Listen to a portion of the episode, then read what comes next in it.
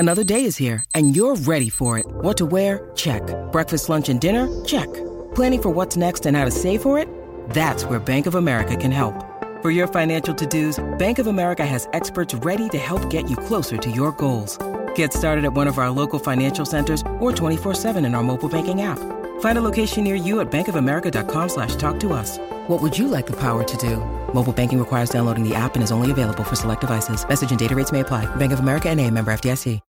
When you need mealtime inspiration, it's worth shopping Kroger, where you'll find over thirty thousand mouthwatering choices that excite your inner foodie. And no matter what tasty choice you make, you'll enjoy our everyday low prices, plus extra ways to save, like digital coupons worth over six hundred dollars each week. You can also save up to one dollar off per gallon at the pump with fuel points. More savings and more inspiring flavors make shopping Kroger worth it every time. Kroger, fresh for everyone. Fuel restrictions apply. A partir de agora, você está na companhia de Edson Castro, o seu melhor amigo na internet. E hoje eu estou muitíssimo bem acompanhado de Izabella Camargo. Ela é jornalista, palestrante, escritora, idealizadora do movimento pela produtividade sustentável, pesquisadora da síndrome do burnout, curadora de conteúdos relacionados à saúde integral e cultura do trabalho. E hoje a gente vai falar sobre produtividade e qualidade de vida. Faltou uma coisa. Faltou o quê? Faxineira. Faxineira. Tem tempo?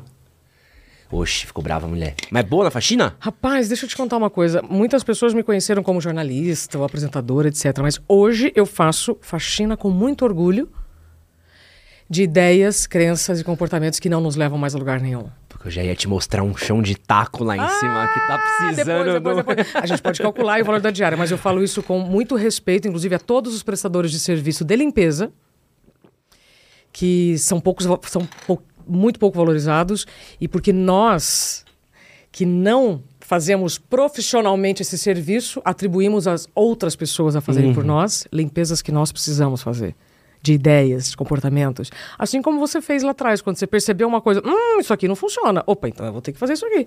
Né? Então isso é faxinar uma ideia. Não é que uma coisa que não está acontecendo não precisa acontecer. Já vamos nos aprofundar ah, nesse papo daqui. Gente, se deixar, eu entrevisto a Isa, ele, tá? A Isa é um caminhão aqui, pra segurar uhum, ela é difícil. Uhum. Mas antes de deixar os recadinhos aqui de sempre pra vocês, gostaria de pedir pra você deixar o seu like, porque ele fortalece muito o nosso conteúdo, mas o que fortalece mais ainda é quando você compartilha esse episódio daqui. Então, compartilha esse episódio daqui com aquele seu amigo que trabalha demais e nunca mais colou na pelada com você. Compartilha com seu pai que tá bitolado de trabalho. Compartilha no grupo do seu trabalho também. Compartilha com o seu time de R H, que esse é o tipo de conteúdo aqui que agrega muito. Pode ser no Instagram, pode ser no Telegram, pode ser no WhatsApp. Isso dá uma força enorme pra gente. E se você está ouvindo aí via plataformas de áudio, gostaria de pedir para você deixar uma avaliação.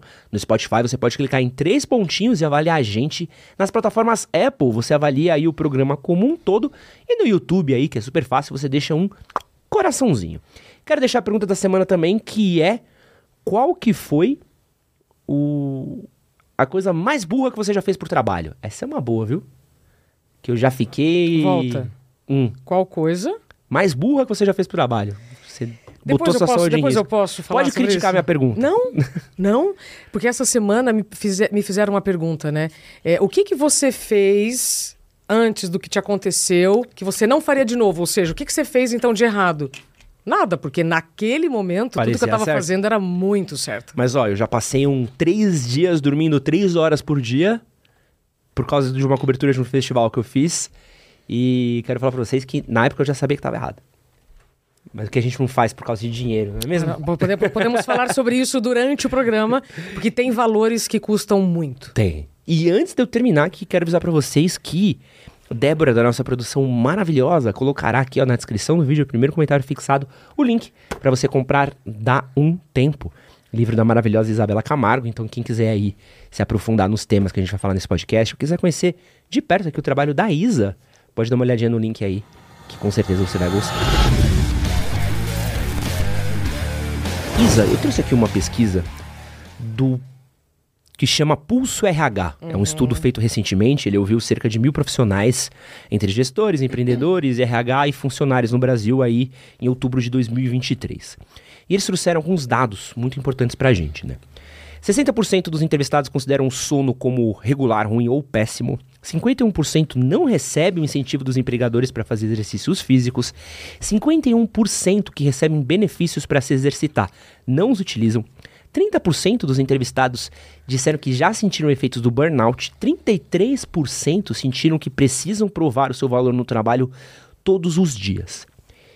E a gente já tinha ouvido falar muito quando, no ambiente de trabalho sobre segurança de trabalho, virou um tema que super, qualquer empresa que você vai hoje em dia tem uma, uhum. uma atenção muito forte a isso. A ergonomia durante muito tempo era a crise a ser resolvida, então uhum. vamos levantar todo mundo, abrir, fechar o pulso, uhum. não sei quantas vezes.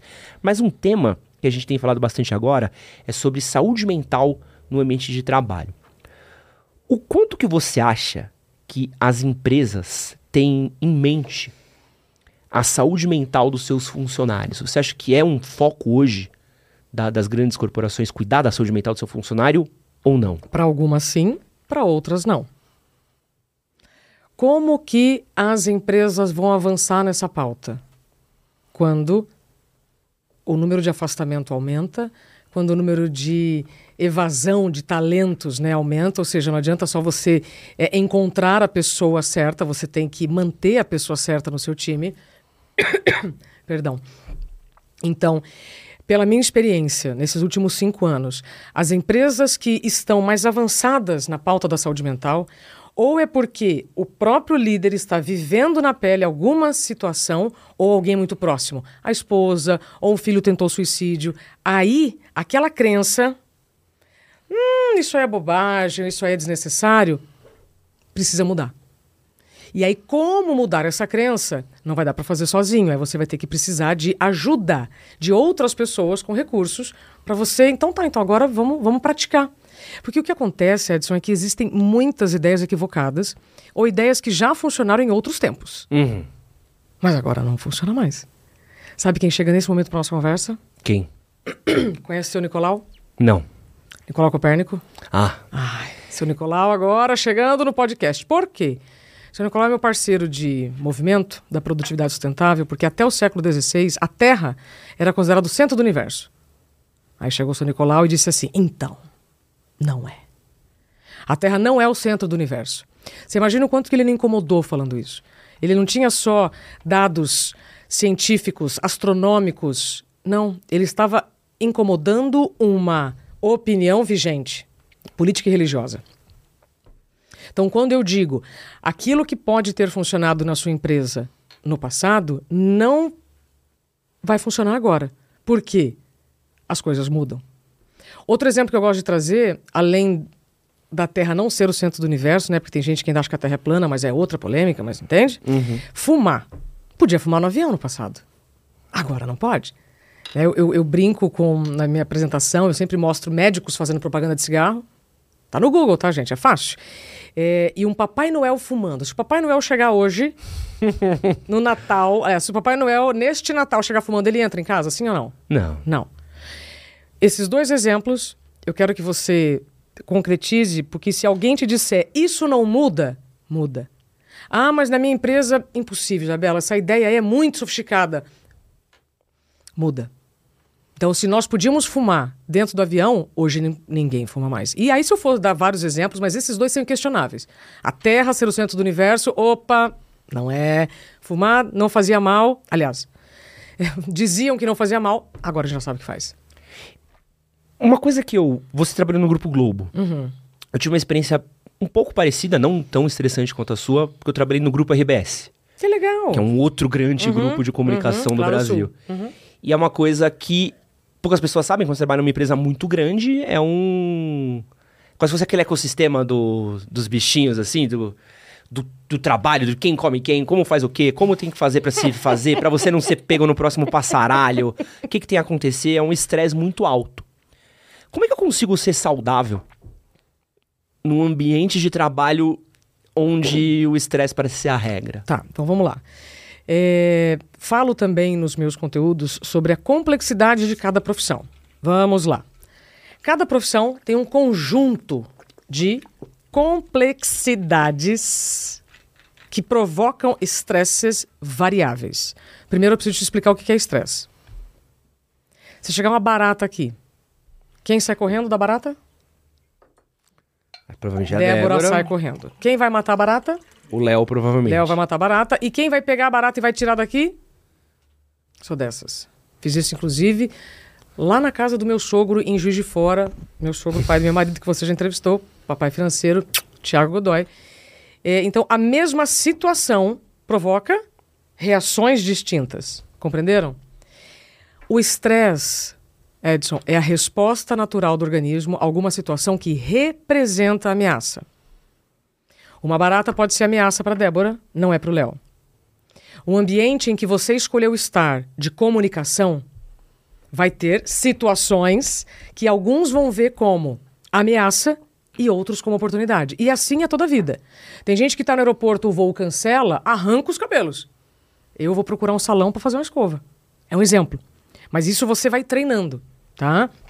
E você deve estar tá achando assim, que coisa mais doida que ela está falando. Achamos isso incoerente porque nos ensinaram de forma errada, que o estresse é uma coisa ruim. E não, o estresse é uma reação do organismo a alguma situação que representa ameaça. Como é que eu vou saber se um ambiente me representa ameaça ou não? O que que determina a situação representar ameaça ou não? Minha saúde mental. Quanto melhor está a minha saúde mental, mais eu consigo gerenciar o estresse. Percebeu? Uhum. Então, primeira coisa, o que é estresse? Pegou?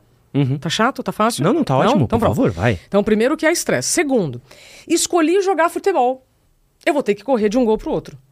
Faz parte da regra. Eu não posso estar aqui no meio do campo e, nossa, vou ter que correr até o... Faz parte do jogo. Eu não posso reclamar daquilo que eu escolho. Ah, eu não posso reclamar daquilo que eu escolho.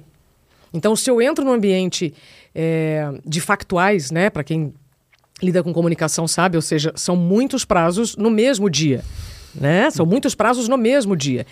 São muitas situações que podem representar estresse no mesmo dia. Ah, não, eu sou, eu trabalho com direito, eu tenho muitos prazos. Cara, todo mundo tem prazo. Cozinheiros têm prazos, faxineiros têm prazos. A diferença é o quanto aquele prazo, se for descumprido, vai afetar alguém. Tá? Então, faz parte do jogo. É a mesma coisa que eu é, ser cozinheira e reclamar do cheiro do alho na minha mão. Você tá entendendo onde eu uhum. quero chegar? É muito sutil. Então, eu só consegui entender isso depois do que eu vivi. Então, vamos lá. Um jovem, quando entra num ambiente de comunicação ou com tanta pressão, né? Porque quanto maior o lugar, quanto mais prestígio um local tem, mais você se encolhe para caber nele. E mais você aceita as situações esperando a famosa meritocracia. Que em alguns lugares tem, em outros lugares não tem. Só que ninguém te avisa, né? Ó, uhum. oh, então, aqui a gente fala meritocracia, mas não tem. Não, você vai ter que viver, né? É, a gente só conhece conhecendo. Então, respondendo a sua pergunta, ambientes com prazos e em que as regras não estão claras... é mais fácil eu exceder os meus limites. E, e curioso, por exemplo, meu livro, né, o subtítulo é Como Encontrar Limite em um Mundo Sem Limites. E olha como isso é subversivo, porque a gente ouve discursos do ultrapasse seus limites, ultrapasse seus limites. Tudo bem você correr uma maratona desde que você descanse depois dela. E muitas vezes é, invalidam essa necessidade de recuperação, de descanso. Faz sentido, Edson? Uhum, uhum. Então. Hey, it's Kaylee Cuoco for Priceline. Ready to go to your happy place for a happy price? Well, why didn't you say so? Just download the Priceline app right now and save up to sixty percent on hotels. So whether it's Cousin Kevin's Kazoo Concert in Kansas City, go Kevin! Or Becky's Bachelorette Bash in Bermuda, you never have to miss a trip ever again. So download the Priceline app today. Your savings are waiting. Go to your happy place for a happy price. Go to your happy price, Priceline. O... Tudo isso que você está me falando me leva para um lugar muito forte sobre autorresponsabilidade. Opa! Né? Porque uma coisa que a gente acaba vivendo é que a gente bota muito da culpa no mundo ou das coisas que acontecem com a gente no mundo. Então, por exemplo, ah, pô, essa profissão tá acabando comigo, minha gente, família tá acabando comigo, essa cidade tá acabando comigo, mas São Paulo acaba comigo sim. São Paulo, São Paulo eu dou esse mas crédito pra São Paulo. Não escolheu, nasci aqui. Quem escolheu foi minha mãe, que me pariu no hospital e me criou no meio da boca. Não, senhor, agora, agora vem Izabella, né? Eu queria incomodar. Ter nascido na Suíça. Deixa eu te contar uma coisa. O que te impede de morar na Suíça? o passaporte vermelho que eu não tenho, que de novo minha mãe não conseguiu pegar a porra... Família espanhola não me traz a porra da... da Você não tem cidadania? Não, tive. Perdemos, minha, minha, esqueceu de tirar pra minha avó e minha mãe não conseguiu. Eu Tudo podia bem, ser um cidadão bem. europeu do mundo Tudo agora. Tudo bem, mas deixa eu te contar. Ó, esse exemplo é muito legal. Teve um dia que é, eu fiquei três horas dentro de um táxi. O taxista foi me levar ali no Rio Grande do Sul, de uma cidade pra outra, que não tinha, que não tinha aeroporto. E aí, durante essas três horas, eu resolvi um monte de pepino. Um monte uhum. de pepino. Vida de adulto é vegana, né? Pepino e abacaxi o tempo inteiro. Pepino, abacaxi, pepino, abacaxi. E eu fui, eu fui três horas, resolvendo um monte de coisa. Quando chegou no aeroporto, ele falou assim... É engraçado, mas você não se estressa, né? Eu, eu, claro que eu me estresso. Só que agora eu tenho mais consciência do que, o que é realmente necessário sair do eixo, arrancar uhum. os cabelos ou não. Percebe? Então, situações que vão representar ameaça, nós teremos o tempo inteiro. Isso é desde a época das cavernas. Quando chegava um mamífero maior do que nós, né, nas cavernas, a gente ou lutava ou fugia. Aquilo era uma ameaça real. Só que hoje as ameaças chegam pelo telefone, pelas, pelas conversas, pelos... Você entende? Por todas essas circunstâncias. Sim, sim. Então, se eu não tiver saúde mental, eu vou achar que tudo está contra mim. O elevador que não chega está contra mim, o voo que cancela está contra mim. E a meia palavra que você falou, autorresponsabilidade.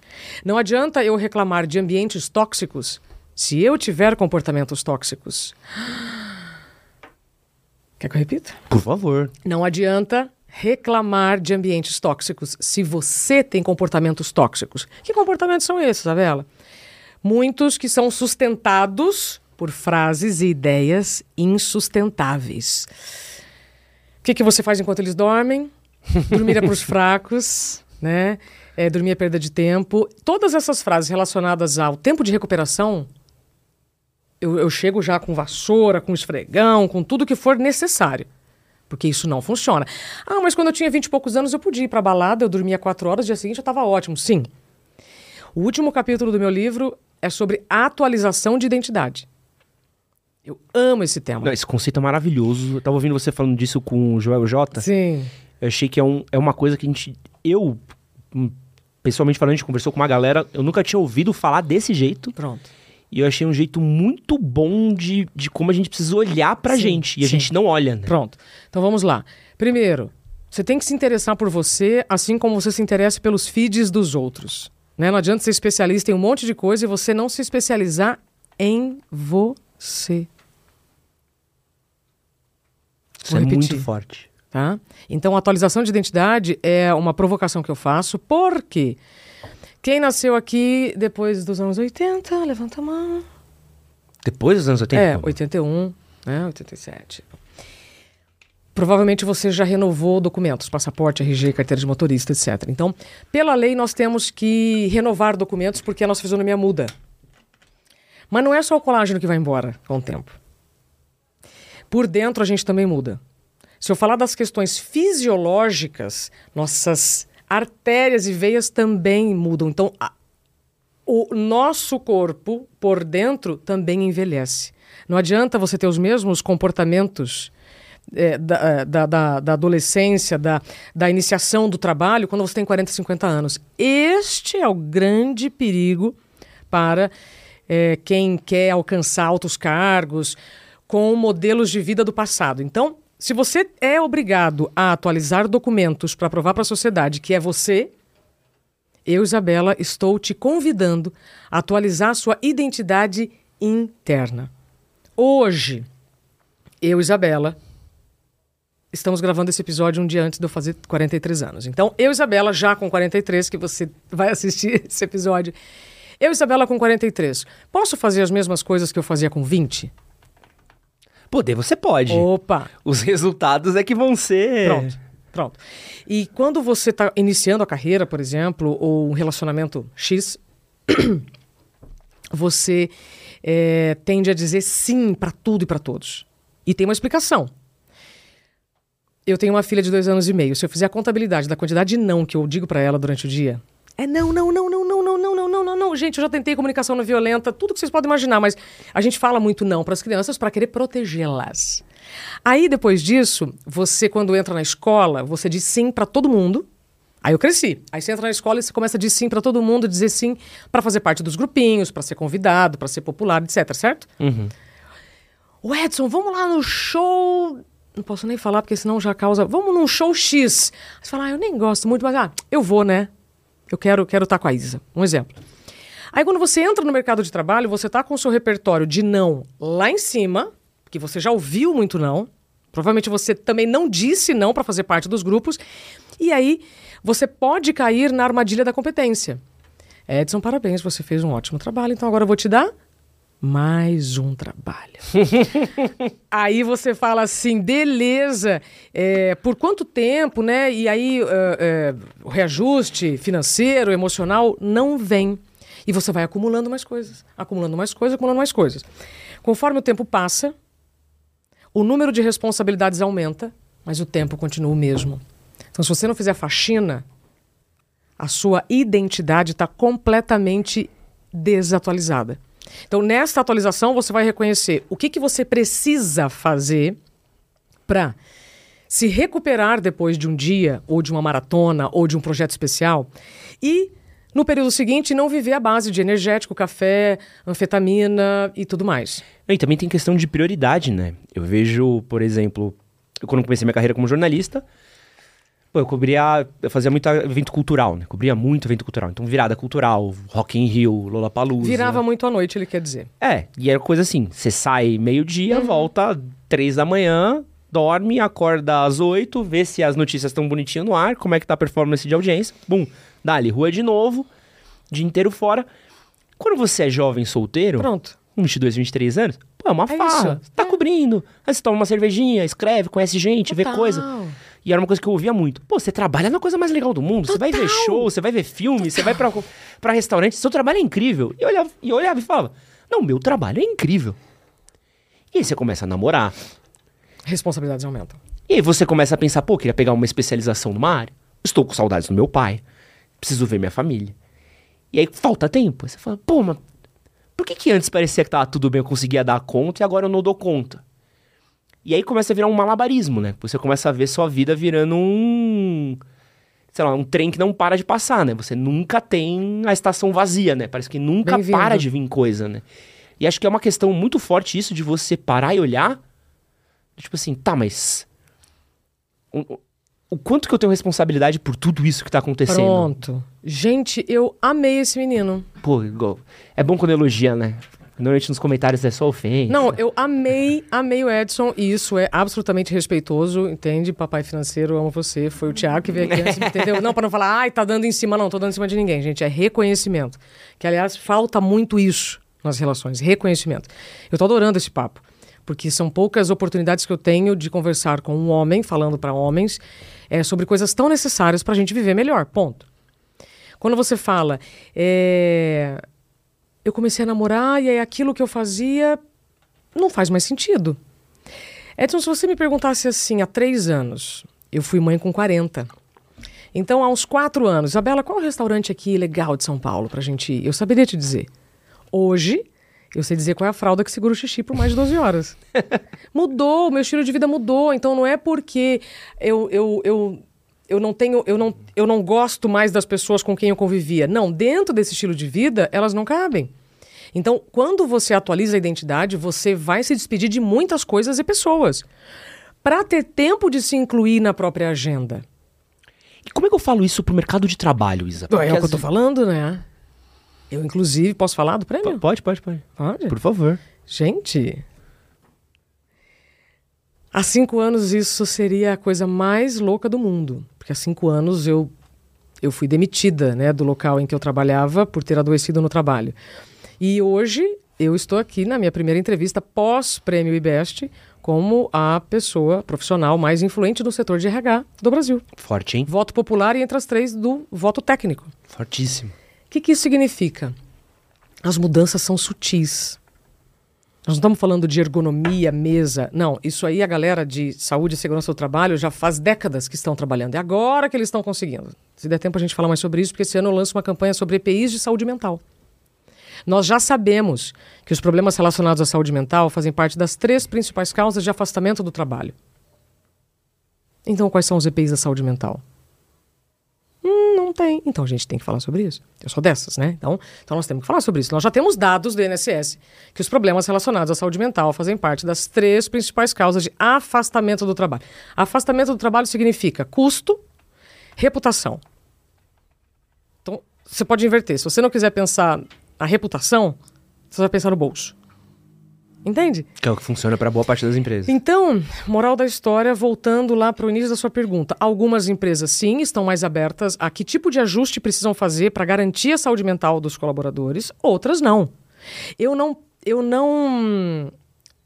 Não invisto mais o meu tempo nessas que não querem. Uhum. Eu agora invisto meu tempo nas que querem, porque aí eu falo sobre resultados. Hoje eu atendo um dos maiores bancos do Brasil. Eu faço letramento de assédio para os diretores. Por quê? Porque eles já entenderam que os comportamentos da liderança afetam o resultado. Ah! Então não adianta você ter o maior técnico da história se o comportamento dele é incoerente, é inapropriado. Por isso que eu tenho que fazer faxina. Porque eu ouvi gritos em redações, é, eu já vi muitas agressões verbais. Isso não significa que eu possa gritar com você hoje. Percebe? Então isso também mudou. Mas eu preciso lembrar as pessoas disso. Pô, é que você entra num ponto que eu acho muito difícil. E acho que é um ponto que é... Ainda ouço muito do... Pô, mas comigo foi assim. Uhum. Eu aprendi assim. Isso. Há setenta anos podia fumar dentro do avião. É. Você entendeu por que que esses meus dois exemplos eu preciso uhum. levar eles o tempo inteiro? Peraí que estão fazendo uma foto agora, gente. Não, não, não. Aqui é... Ah. Haja naturalmente. Sorri a cena, garoto. Vem cá. Agora, olha só. É...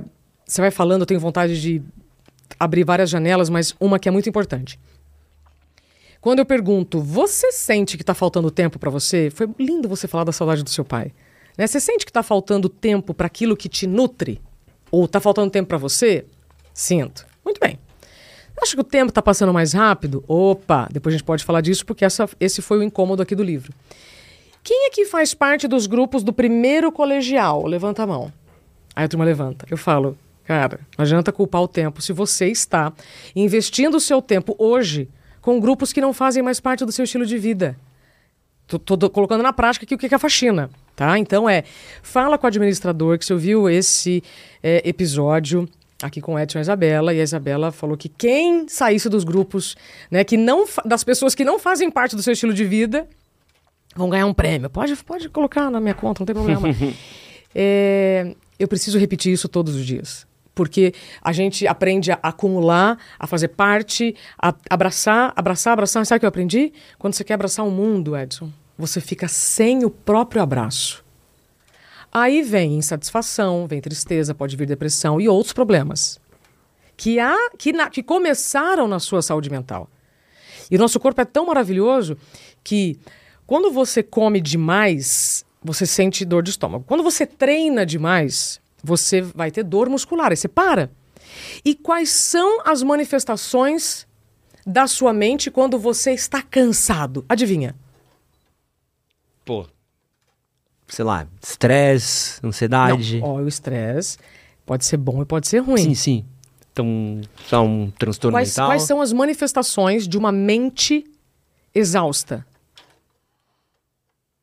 Tô tentando pensar aqui. O excesso de estresse... afeta o órgão mais vulnerável de cada um. O excesso de estresse mal gerenciado. Lembra que eu falei? Porque uhum. se todos nós estamos vivendo situações que podem a ser pele? Ameaça ou não, tudo, cara.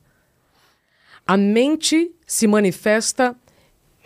Só lembrando que a mente faz parte do corpo, uhum. né? E a gente ainda está fazendo esse recorte de saúde mental. Mas saúde mental é saúde, ponto. Uhum. Eu acho até redundante falar saúde mental. Porque é saúde. Mas também entendo as crenças que alimentam esse preconceito em torno do tema. Porque no passado, as pessoas que tinham qualquer problema relacionado à saúde mental, elas eram taxadas de loucas, elas é. eram afastadas da sociedade. Vide os sanatórios. Então eu, eu também entendo onde essa, essa crença está sustentada. Beleza, eu vou te dar uma informação. Ó, vamos pensar que agora a gente já tem este caminho para seguir, que não precisa ser mais o do passado? E tudo isso, Edson, ficou mais forte quando eu faço as pesquisas para este livro. Em dois mil e dezessete, eu estava muito incomodada no meu trabalho. Eu estava na maior emissora do Brasil, maior emissora de comunicação. Eu, especialista em comunicação, mas eu não sabia me comunicar comigo. já tinha muitas coisas me incomodando. E aí eu fazia a previsão do tempo meteorológico. E as pessoas faziam piada comigo do tempo cronológico. Ah, o tempo tá passando muito rápido. Ah, o que que tá acontecendo com o tempo e tal. E eu fui buscar essas respostas. Eu fui conversar com físicos, astrônomos, cosmólogos. Você não sabe até onde eu cheguei. M I T. Caraca. Ah, com a ajuda do INPE do Brasil, cheguei até esse Centro Tecnológico Americano. Eu falei, escuta, tem certeza que a Terra não tá rodando mais rápido? Tem certeza. Então eu falei com físicos, astrônomos, cosmólogo, que é o cara que entende de universo. E cheguei até M I T. E tem uma coisa pra te dizer. Hum. Não vai dar pra culpar o tempo. O tempo não tá contra você, o tempo não tá contra ninguém, o mundo não tá contra você, ninguém tá contra você. O tempo da natureza, na média, continua o mesmo. Só que nós, aí foi a segunda camada das pesquisas, é que queremos fazer mais coisas dentro deste mesmo tempo, iludidos pela velocidade da tecnologia, dos transportes, da comunicação. Tudo isso eu falo no livro. É. É, e achando que isso não vai trazer consequência. Então, de novo, o tempo passa, as responsabilidades aumentam, mas o tempo continua o mesmo. E aí é quando eu começo a ter mais elementos para trazer que o tempo é relativo, mas eu não vou falar de Einstein, eu vou falar o seguinte, se você ficar um minuto na fila do banheiro, é diferente de um minuto dentro do banheiro. E o tempo não está passando rápido para todo mundo, o tempo está passando... Você pode ter a percepção que o tempo está passando mais rápido porque você está em movimento. Mas tem muita gente achando que o tempo está se arrastando. Quem? Quem está na fila de um banco, quem está na fila do Incor esperando um coração. Eu tenho aqui uma entrevista chocante de um cara que teve problemas no coração porque ele queria tudo para ontem. Super perfeccionista, exigente, cobrador, autocobrador, etcétera. Até que ele adoeceu. Ele ficou quatro anos esperando um coração no Incor. Imagina você na janela esperando um helicóptero pousar para chegar um coração que você não sabe se vai ser compatível a você. Então, para essa pessoa, o tempo está passando arrastado. Então, são essas percepções que eu trago aqui no livro, Dá um Tempo. O prefácio é do Cortella. Tem maestro João Carlos Martins. Tem uma galera. Eu entrevistei a Fernanda Montenegro, entendeu? Maravilhosa, que Meu incrível. Meu Deus do céu. Ai, eu podia falar uma hora só de como foi essa entrevista. E ela me traz uma informação que eu vou, então, completar aqui para devolver a palavra para você. Chego na casa da Fernanda Montenegro, Rio de Janeiro. Onde ela estava? Na esteira. noventa Na esteira. Ela sai da esteira plena. E eu nervosa, né? Óbvio. Pô, você vai na casa da Fernanda. Vou ali na casa da Fernanda Montenegro rapidinho. E aí a gente começa a conversar. Olha a lucidez. Ela fala, Izabella, olha só. Meu marido já morreu. Meus melhores amigos já morreram. Com o tempo eu vou enxergar pior, eu vou ouvir pior. Faz parte, né, da nossa biologia. Então eu preciso fazer a minha parte. Autorresponsabilidade. Se as coisas são como são... Eu preciso ter mais coerência no que eu faço ou deixo de fazer. Pegou? Você uhum. vai amar aqui as entrevistas. Tem mais de cem. Eu nem sei o que a gente estava falando, você está digitando, você também não lembra. Eu, mas o que eu estou querendo Calma trazer, que a gente já vai entrar no... É, o que eu estou querendo dizer é o seguinte. A famosa longevidade que todos nós queremos... Deixa eu contar um segredo. Os anos a mais são na velhice, tá? Os anos a mais, os anos a mais não são na juventude. Então, significa assim, ah, tá, você quer viver mais, mas como é que você quer essa vida? Certo. Eu quero aproveitar um pouco de tudo isso que você falou. Aliás, eu tô anotando porque eu gosto de anotar as coisas que o pessoal fala que eu gosto, porque eu guardo depois pra mim, pra, pra outras coisas. Então, eu sempre vou tomando nota aqui. Então, não é minha, minha lista de compras. Depois você pode ouvir o nosso podcast. Não. Eu não esqueço, eu, eu sou velho, se eu não anoto eu, eu esqueço. Eu sei, cara, bate aqui, tamo junto, para. Se eu não anoto, não, eu não esqueço. Eu faço é... muita piada, entendeu? Então não, eu não sei o que, que o Tiago falou de mim pra você, eu faço muita piada. Tem, eu quero entender um pouco disso, tem no, noção de estudo. O que, que você acha que é o pilar da produtividade saudável, assim? Quais são os pilares pra eu ser produtivo e ao mesmo tempo manter qualidade de vida? Tá, então deixa eu te explicar. Em dois mil e vinte, depois que eu me recupero do burnout... Eu junto duas palavras, Edson. Eu junto duas palavras que separadas não funcionam. Eu via produtividade num texto e sustentabilidade em outro. Eu via E S G para lá e para cá, para lá e para cá, para lá e para cá. E as notícias de afastamento, presenteísmo, acidentes no trabalho só aumentando. Eu junto duas palavras. Produtividade sustentável. O que é produtividade sustentável? Para quem ama o que faz... alcançar os seus objetivos sem prejuízos pelo caminho. São dois pilares, C P Fs e C N P J. C P Fs, atualização de identidade. C N P J, segurança psicológica. Recentemente eu fiz a certificação internacional em segurança psicológica. Assim como uma indústria de, uma indústria de alimentos precisa de certos E P Is, né? Preciso de luva, preciso de máscara, cabelo, etcétera, para proteção. Eu preciso ter clareza que sem comunicação não tem negócio. Então, se eu não melhoro a comunicação na minha empresa, se eu não tenho segurança psicológica, as pessoas não se comunicam, porque sob medo você não tem aprendizado, você não tem conexão, você não tem comunicação. Então, eu preciso melhorar a comunicação.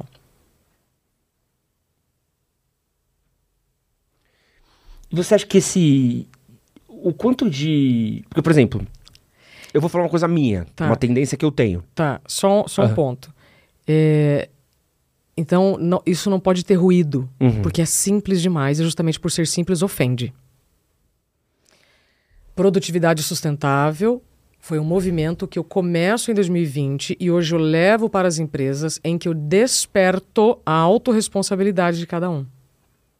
Porque tem muita empresa também investindo em vários, é, várias, vários é, serviços de saúde e os colaboradores não usam. Por quê? Porque tem medo. Ah, então tá faltando o quê? Comunicação. Ah, então eu consigo engajamento com a comunicação? Yes! E também falta também um... que eu acho que falta, às vezes, é um... Porque eu já tive isso, assim. Pô, estamos te dando um gin pass. Pô, beleza. Total. Mas, ó, nove da manhã você tem que estar tá aqui, seis da tarde termina o seu turno, mas a gente tem entrega pra fazer até dez da noite. Falei, que horas que eu vou pra academia, irmão? Você quer saber quais são os três E P Is de saúde mental que eu começo a conversa? Ah. Comunicação, direito à desconexão e flexibilidade. Yes. Por, e por que, que eu digo isso? Porque é, tem gente que me pergunta, ah, mas você acha que a semana de quatro dias funciona? Depende do business. Uma empresa de contabilidade, de repente, se as pessoas é, eliminarem a perda de tempo com distrações e focar nas obrigações, pode ser que a gente consiga entregar tudo em quatro dias. Mas, por exemplo, uma indústria alimentícia não vai poder trabalhar quatro dias. Percebe? Imagina, a padaria uhum. vai trabalhar quatro dias, ah, beleza, e aí fecha três. Não, então, então nem todos os E P Is são para todos os locais. Uma empresa em que há risco de deslizamento e que precisa que todo mundo use bota, não precisa, de repente, usar um protetor auricular. Uhum. Diferentemente de uma empresa que tem um barulho muito alto, eu preciso usar um protetor auricular e não preciso usar bota anti, anti-queda, você entende? Uhum. Mas comunicação, direito à desconexão e flexibilidade, para mim, são os três E P Is de saúde mental essenciais para qualquer negócio. Você tem um negócio aqui. Eu tenho um negócio. Eu tenho sete pessoas que trabalham comigo. Cara, isso é inacreditável, de bom. E é um desafio. Conforme a gente cresce, mais habilidades a gente tem que ter para todo mundo, para todo mundo falar a mesma língua. Então, a liderança que consegue desaprender para aprender... E eu tenho vários, vários, vários exemplos para citar das empresas que eu trabalho, sabe? É, eu não falo mais por ideias, Edson, eu falo por resultado. E, e acho que um pouco desse resultado, o, o que eu queria entender, que é uma tendência minha também, que eu, que eu vejo e que até falo muito disso com o Léo, que é uma coisa que eu tenho trabalhado muito no, nos dia últimos dia. anos. É, pô, pra gente trabalhar com comunicação, o trabalho é infinito. Se você parar pra pensar assim, se você quiser trabalhar vinte e quatro horas por dia, tem coisa pra fazer vinte e quatro horas por dia, porque a gente trabalha pro resultado, resultado tecnicamente igual a dinheiro, então, pô, vamos bater audiência, vamos bater número, bater, bater post, bater vídeo, papapá, papapá, papapá, papapá. Então a tendência, quando você, eu falo que é o gnomo workaholic, né, que o Léo despertou ontem e eu tive que assassinar meu gnominho com uma frase dele. É... Então a tendência às vezes é não sempre ter entregas. Como que eu, dentro da minha cabeça, Isa, eu travo essa tendência a querer continuar entregando? Como é que eu mato o meu gnomo workaholic dentro de mim?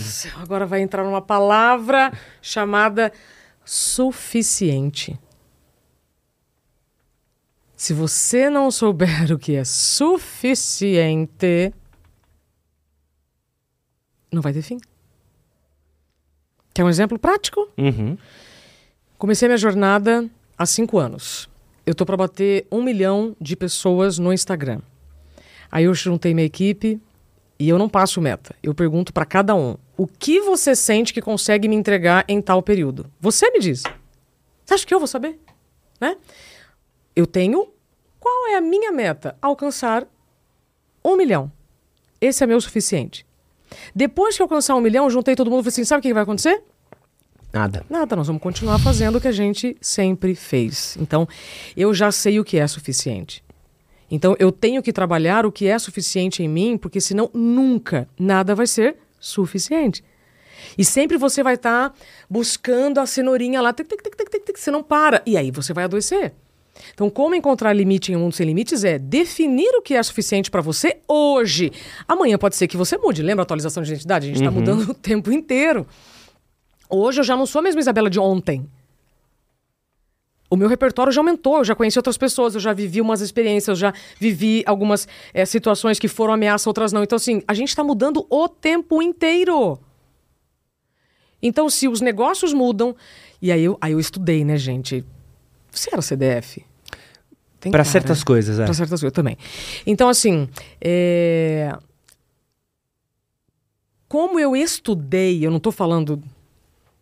da minha ideia, depois que eu reconheci pessoas reclamando da falta de tempo há dois mil e trezentos anos, depois que eu reconheço, sabe aquele, é, eu vou, vou colocar ele como nome de poeta alemão, Goethe, uhum. Tá aqui no livro, ele fala, onde nós vamos parar? Tem quatro jornais nessa Alemanha, pra que tanto conteúdo? Então, é, é, esses elementos só me ajudam a dizer o seguinte, espera um pouquinho, essa aflição que a gente está sentindo não é exclusividade nossa. Então, então, vírgula, sabendo disso, o que, que você vai fazer? Mas ainda tem um certo, uma romantização de ser workaholic, né? Pô, Carlinhos trabalha duro, né? É orgulho da mãe, olha como trabalho, Carlinhos. Como é que eu luto contra esse... Esse... Porque, porque é muito... E aí, pô, vou entrar numa coisa aqui que é, é super chato. Desculpa você que tá assistindo, que vai me xingar. Mas é que é sempre um viés legal. Não é nada pessoal, não, não é nada pessoal, gente. É, não. É, mas é uma, é uma coisa... Porque dentro do, da sociedade capitalista que a gente vive, hum. a gente sabe que o, a meta geral é lucro. O lucro é a meta de todo mundo, entendeu? Eu, eu, eu gosto, gostava de uma frase que eu ouvia muito, que assim, empresa não tem coração. Empresa, no fim do dia, é avaliada ali no... acionista, tudo mais, ele vai ver ali, é, pô, se tá dando lucro, se não tá dando lucro, vamos investir, não vamos investir, se tá funcionando, não tá funcionando, tá dando resultado, tá funcionando, vambora. E aí, acaba sendo privilegiado, pô, esse cara dá resultado, esse cara dá meta, esse cara é workaholic, olha como ele trabalha, a gente até tem essa, conf- essa confusão muito do o que você quer ser quando crescer. Ninguém fala, eu quero ser bom, eu quero ser um bom pai, eu quero ser um bom filho, eu quero ser um... uma pessoa que faz bem pra minha sociedade. A gente pode não ter ouvido isso, mas a gente pode falar isso agora. Sim, mas como é que eu, eu luto contra isso? Como é que você vê que é o... Você não precisa lutar, a gente ninguém precisa lutar com nada, para. O que a gente precisa é praticar. O que a gente precisa treinar é o autocuidado. Hã? Nós não temos que lutar, para. Nós não somos mais guerreiros, para. Nós não estamos lutando contra ninguém. O mundo não está contra nós, Edson. O que a gente precisa é de consciência das consequências do que eu faço ou deixo de fazer. Eu vou repetir. Bem-vindo à vida adulta. Você precisa de ter, você precisa de consciência das consequências do que você faz ou deixa de fazer. Ponto. Quando eu falo bem-vindo à vida adulta, algumas pessoas vão se ofender. Por isso que eu falo, o simples ofende. Mas é isso. Uhum. Então, de novo, se gritaram comigo, eu posso gritar? Não. Ah, mas se não disseram isso pra mim, eu posso dizer diferente? Sim. A nossa filha fez um ano, né, tempos atrás, e a gente é, gravou o depoimento de todos os convidados da festinha pra ela ouvir daqui quinze anos. Quando chegou a minha vez, eu... E agora? Minha Nossa Senhora dá ideia, me ajuda. Eu falei, filha, você pode mudar de ideia. Você pode estar com certeza agora de quem você gosta, do que você quer fazer, mas você pode mudar de ideia. Uhum. Sabe? E é isso que eu quero te dizer, não importa a sua idade. Você pode mudar de ideia. Então não importa o que te disseram, o que te ensinaram. Isso pode ter funcionado no passado, mas agora é diferente. E aí eu fiz esse, essa, esse, esse grande balão aqui de informações para dizer que a hora que você olha... para o passado e entende como nós chegamos até aqui, aí você consegue ter mais consciência das consequências do que você está fazendo e deixando de fazer. Então, eu, neste livro, eu só fui instrumento de mais de cento e cinquenta pessoas que eu entrevistei. Uhum. Para que você tome as suas decisões, para que você, primeiro, reconheça os limites, aceite os limites e comunique os limites. Começa dentro da família, sabe? Então, quando você fala, como é que eu posso viver, né, nessa sociedade, como é que eu vou lutar contra isso? Não, você não precisa lutar contra isso, você precisa preservar a sua saúde mental. Como? Autocuidado básico. Cinco faxineiros da saúde mental. Posso falar? Pode, Quais são os me... Quem são os meus ajudantes na faxina diária? Primeiro, tempo de sono. Segundo, tempo para higiene. Já explico todos, tá? Porque às vezes algumas pessoas não entendem. Terceiro, alimentação. Quarto, atividade física. E cinco, tempo para o lazer. Eu vou ter que explicar cada um deles, por mais que você ache que você saiba. Tempo de sono. Não é dormir o que sobra na sua agenda. É dormir aquilo que você precisa dormir para que no dia seguinte você não tenha que se entupir de remédios e anfetaminas, como eu tive que viver. Segundo, tempo para higiene. Como assim, Izabella? Você está me falando que eu não tomo banho? Sim. Quantas pessoas eu ouço que dizem, não tenho tempo nem de ir no banheiro, não tenho tempo nem de escovar o dente, é, olha como eu trabalho, né? Não consigo, uhum, não consegue delegar, não consegue abrir mão, não consegue descentralizar. Bom, é, e aí, é, muitas mulheres que já estão adoecidas, você, homem que está nos ouvindo, provavelmente você reconheça também isso na sua parceira, na sua companheira. As mulheres já estão doentes, mas quando eu falo isso, aí elas... Ah, agora entendi. Depois eu explico a diferença entre cansaço, esgotamento e burnout. Mas quando você entra na fase de esgotamento, Edson, você se deixa para depois. Depois eu descanso, depois eu durmo, depois eu tiro férias, etcétera. Até que você começa a não ter mais energia para as coisas básicas de higiene. Meninas usam cada vez mais cabelo preso. Uhum. E não é porque estão... seguindo alguma moda, algum look e tal. Não, é porque não tem energia para lavar o cabelo. Só uma pessoa que entra no chuveiro e tem vontade de vomitar, né, e sentar, é que entende o que eu estou dizendo. Aí numa palestra, um homem me disse assim, Izabella, e os homens não fazem a barba? E aí vários abriram a câmera, porque era uma palestra online. Vários abriram a câmera. O que era para ser uma palestra de uma hora durou três. A empresa acabou reconhecendo ali pontos de é, pessoas extraordinárias que elas não sabiam, que tudo isso é segurança psicológica, né? Numa, numa comunicação assertiva e de confiança, as pessoas elas revelam coisas muito interessantes. Uhum. Depende do seu ponto de vista. Você pode achar aquilo um problema ou não. Saúde mental. Eu, e aí, eu botaria a barba... ir no, na barbearia. Então, mas a, a, não, o, o rapaz ele falou assim, eu não tenho, eu não vejo graça em me cuidar. Quando você não consegue preservar tempo para o seu autocuidado básico, nossa, volta umas casas, vamos começar esse jogo de novo, tá? Então, tempo de higiene é isso, é o quanto você está, de fato, se dedicando tempo para o autocuidado básico. Terceiro, alimentação, sem telas. Não adianta você estar tá engolindo a comida e intoxicando as suas ideias, porque... Você que está vendo esse podcast aqui, enquanto eu almoço, um grande beijo aqui, ó. Um oferecimento da Izabella Camargo. Mas isso aqui nós estamos nutrindo. Ala, ala, ala, ala, ala, ala, ala, ala. Olha a diferença. Sim. Tem uma frase que eu amo de um médico chamado Paracelso. Há alguns séculos ele disse, a diferença entre o remédio e o veneno é a dose. Uhum. Isso é brincadeira, tá, gente? Se você estiver almoçando e ouvindo essa conversa, você está nutrindo as suas ideias, porque eu, Izabella, não estou brincando com o tempo de ninguém. Se eu estou aqui, eu estou dando o meu melhor para compartilhar as melhores informações para você tomar suas decisões. Uhum. Você pode estar achando uma bobagem que eu estou falando. Tudo bem, a vida vai te mostrar depois né, é, como é que é. O corpo vai reagir com os seus comportamentos ou não. Então, a alimentação sem telas. Quarto, atividade física. É diferente de exercício físico. Uh, aquela série do Netflix, Como Chegar aos cem com Saúde, mostra as Blue Zones e mostra muito bem que as pessoas que chegam aos cem anos não são as atléticas, não, são aquelas que mexem na horta, que, que têm um, um, uma atividade constante. Então, isso é ati- eu sou uma pessoa ativa, não sou uma pessoa que, ai, fulano, pega lá um copo de água pra mim.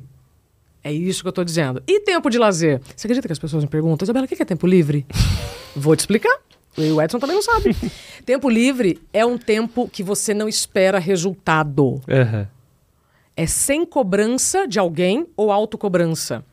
Então não adianta você no seu tempo livre correr. Ah, não, eu corro no meu tempo livre. Se você quer correr cada vez mais rápido em menos tempo, já não é tempo livre.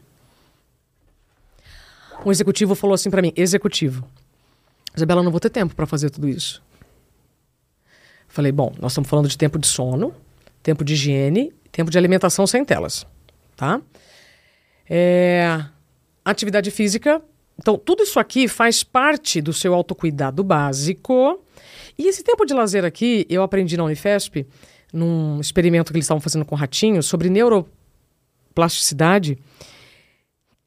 Os ratinhos que faziam exercício físico produziam vinte por cento mais neurônios. Ratinhos que tinham atividades consideradas como lazer produziam quarenta por cento mais neurônios. Você não ouviu essa que você estava aqui? Multitarefa. vinte, quarenta por cento, vinte a quarenta. quarenta por cento mais neurônios quando você está fazendo uma atividade prazerosa, em que o seu corpo de fato entende que aquilo é prazeroso. Lembra? Sem cobrança, sem autocobrança. Quanto tempo, Izabella? Dois minutos. Dois minutos pode devolver a energia de um dia inteiro de caos. Dois minutos com a sua parceira, com a sua filha, com o seu filho, com é, você parar e só olhar para a janela, né? Buscar um, um ponto de conexão com o externo, especialmente uma coisa verde.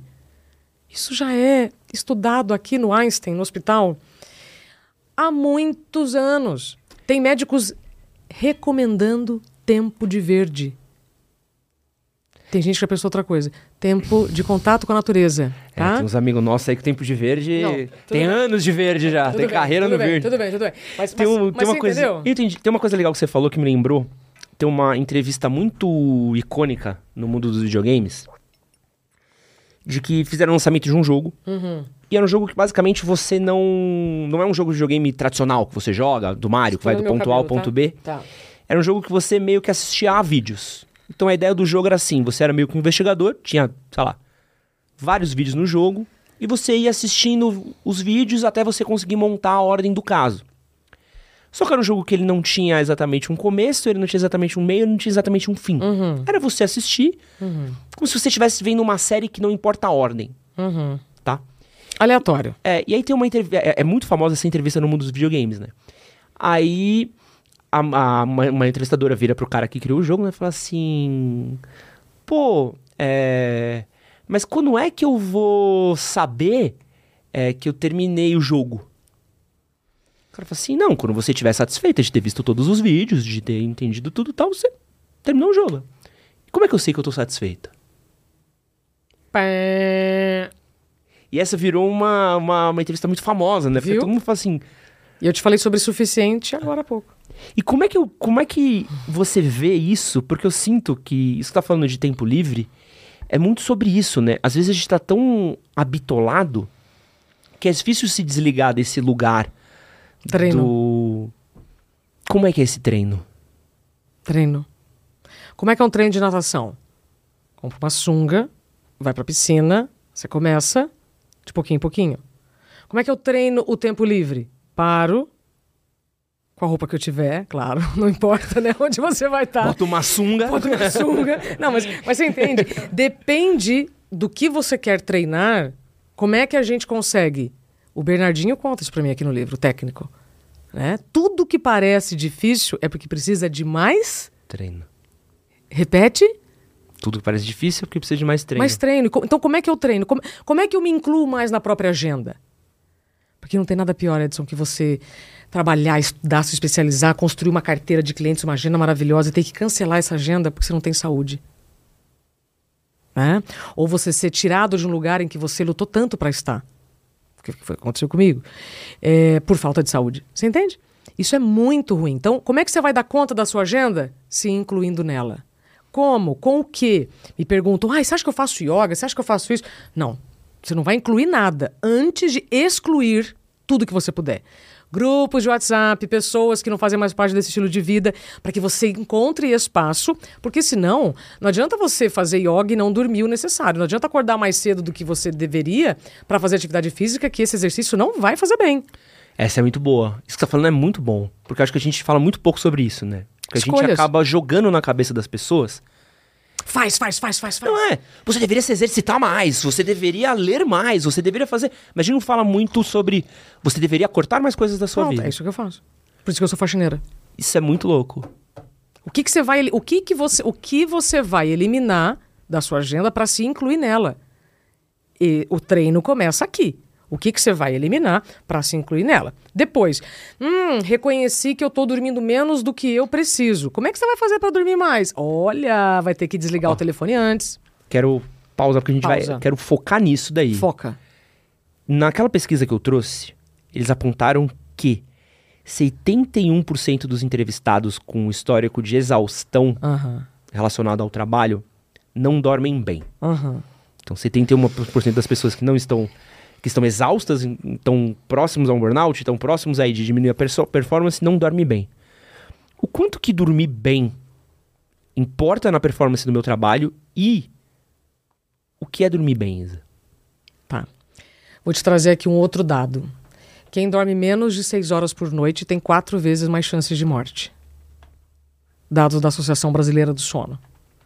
Nossa, Isa, mas essa noite mesmo, eu mantive o meu compromisso nessa gravação, mesmo sabendo que na noite anterior teria a cerimônia de um prêmio. Mas isso acontece todos os dias? Todos os dias eu tô aqui no Manual do Homem ou, e, e tenho prêmio? Não. Isso é uma exceção. Uhum. Então, essa noite eu dormi seis horas. Eu preciso de oito. O que, que vai acontecer hoje? Antes do meu horário, que é inegociável de sono, né? Tive essa exceção. Quais são as exceções? Porque senão todo, todo mundo é mais importante, todos os compromissos são mais importantes do que aquilo que você já sabe que é necessário para a sua saúde. Uhum. Ah, o que, que vai acontecer hoje? Quando der nove horas, tchau telefone, tchau mundo, estou, estou buscando aquilo que eu já sei que me faz bem. Ponto. Então, quem dorme menos de seis horas por noite tem quatro vezes mais chances de morte. Então, uma exceção ou outra é uma coisa. Fazer disso a regra é diferente. Tá entendendo o que eu tô dizendo? Uhum. Então, pronto. Ah, mas dos cinco faxineiros da saúde mental, eu preciso almoçar, tô fazendo um curso, eu tô ouvindo uma aula, beleza, mas então no fim de semana, experimente ficar sem o telefone. Experimente consumir menos conteúdos que vão te deixar aflito. Tá? Ai, eu ia entrar agora no assunto que eu nem vou falar, mas acho que eu vou falar. Ontem me incomodou uhum. muito lá no prêmio os indicados a wellness e fitness. Me incomodou o que, Isa? Tem muita coisa pra se incomodar ali, vamos, vamos ver. Me incomodou o fato de que aquela musculatura toda representa felicidade. Tá. Pra aquelas pessoas pode ser que sim. Eu tenho muito medo desses, dessas influências... De que, olha, pra você ser uma pessoa feliz, você tem que ter essa barriga, você tem que ter isso aqui. Eu vou falar uma coisa pra você. Tem gente que exibe bunda, abdômen, n- nenhum problema. Mas eu gosto de exibir minha saúde mental. Porque eu lutei muito. Lutei muito pra hoje fazer o que eu faço e levar essas mensagens. Então, muito cuidado com aquilo que você está inflamando as suas células. Que você pode estar, ao invés de estar consumindo um conteúdo que te inspira a ser uma pessoa melhor... Você está consumindo um conteúdo que está te levando para um caminho insustentável. Uhum. É. Ah, e outra coisa. Quem dorme mal, vive mal. Ponto. Não, isso é... Você já viu alguém que dorme pouco ficar bem no dia seguinte? Mas, mas tem uma coisa muito doida. A gente tá para fazer um episódio só sobre sono, né? Total. É que a gente trouxe o Altaí, e aí o Altaí fala de tanta coisa que a gente... A, o Altaí, ele é psicólogo do sono, da U S P. Legal. O Altaí, o Altaí é incrível, beijo... Te amo, Altaí. Quero conhecer. E, pô, esse Aqui aí... eu entrevistei a doutora Dalva Poiares, que é do Instituto do Sono. Cara, você precisa conhecer o Altaí, porque o Altaí é outro... Altaí... Altaí é o cara que faz as pesquisas que a galera usa pra fazer... Pra fazer as, umas matérias, entrevistas, Show. estudos. Quando eu era mais novo... Ah, adoro. Era maravilhoso. Pô, eu, eu aos vinte e um anos de idade, uhum. eu namorava, uhum. trabalhava, uhum. eu era da atlética da minha faculdade. Total. É, eu via meus pais, saía pra beber e precisava dormir ali um total de três horas por noite. Dia seguinte acordava, era o famosinho ali, cafezinho com Red Bull. Era um Red Bullzinho no caminho do trabalho, cafezinho quando chegava no trampo, tava zerado. Batia no peito ainda, ó? Não, o quê? Eu sei disso. Suave aqui, ó. Total. Organização de jogos universitários, duas horas por noite, tava de pé no dia seguinte, dirigindo busão, correndo atrás de... de, de fugindo de traficante, quem sabe... Se a gente sabe, estudasse na mesma escola, nós seríamos os melhores amigos. Mas por que que era tão fácil? Porque seu corpo era outro, seu metabolismo era outro, suas células eram outras. Ponto. Não preciso me aprofundar mais. Então, o, o, a, a grande ilusão é a gente querer dar conta de uma agenda hoje com as características que a gente tinha ontem. Hum, esse é o pulo do gato. Quando eu tinha vinte e poucos anos, sabe o que eu fazia? Eu trabalhava numa agência de publicidade durante o dia, fazia faculdade de jornalismo à noite, trabalhava na Jovem Pan até as duas da manhã e de fim de semana fazia freela no S B T. E namorava? Ah, gente, eu dormia m- pouco, né? Mas estava ótima, estava linda e performando e fazendo e... e, e, e E, e é curioso porque quem ama o que faz tem muito mais chance de se negligenciar. Total.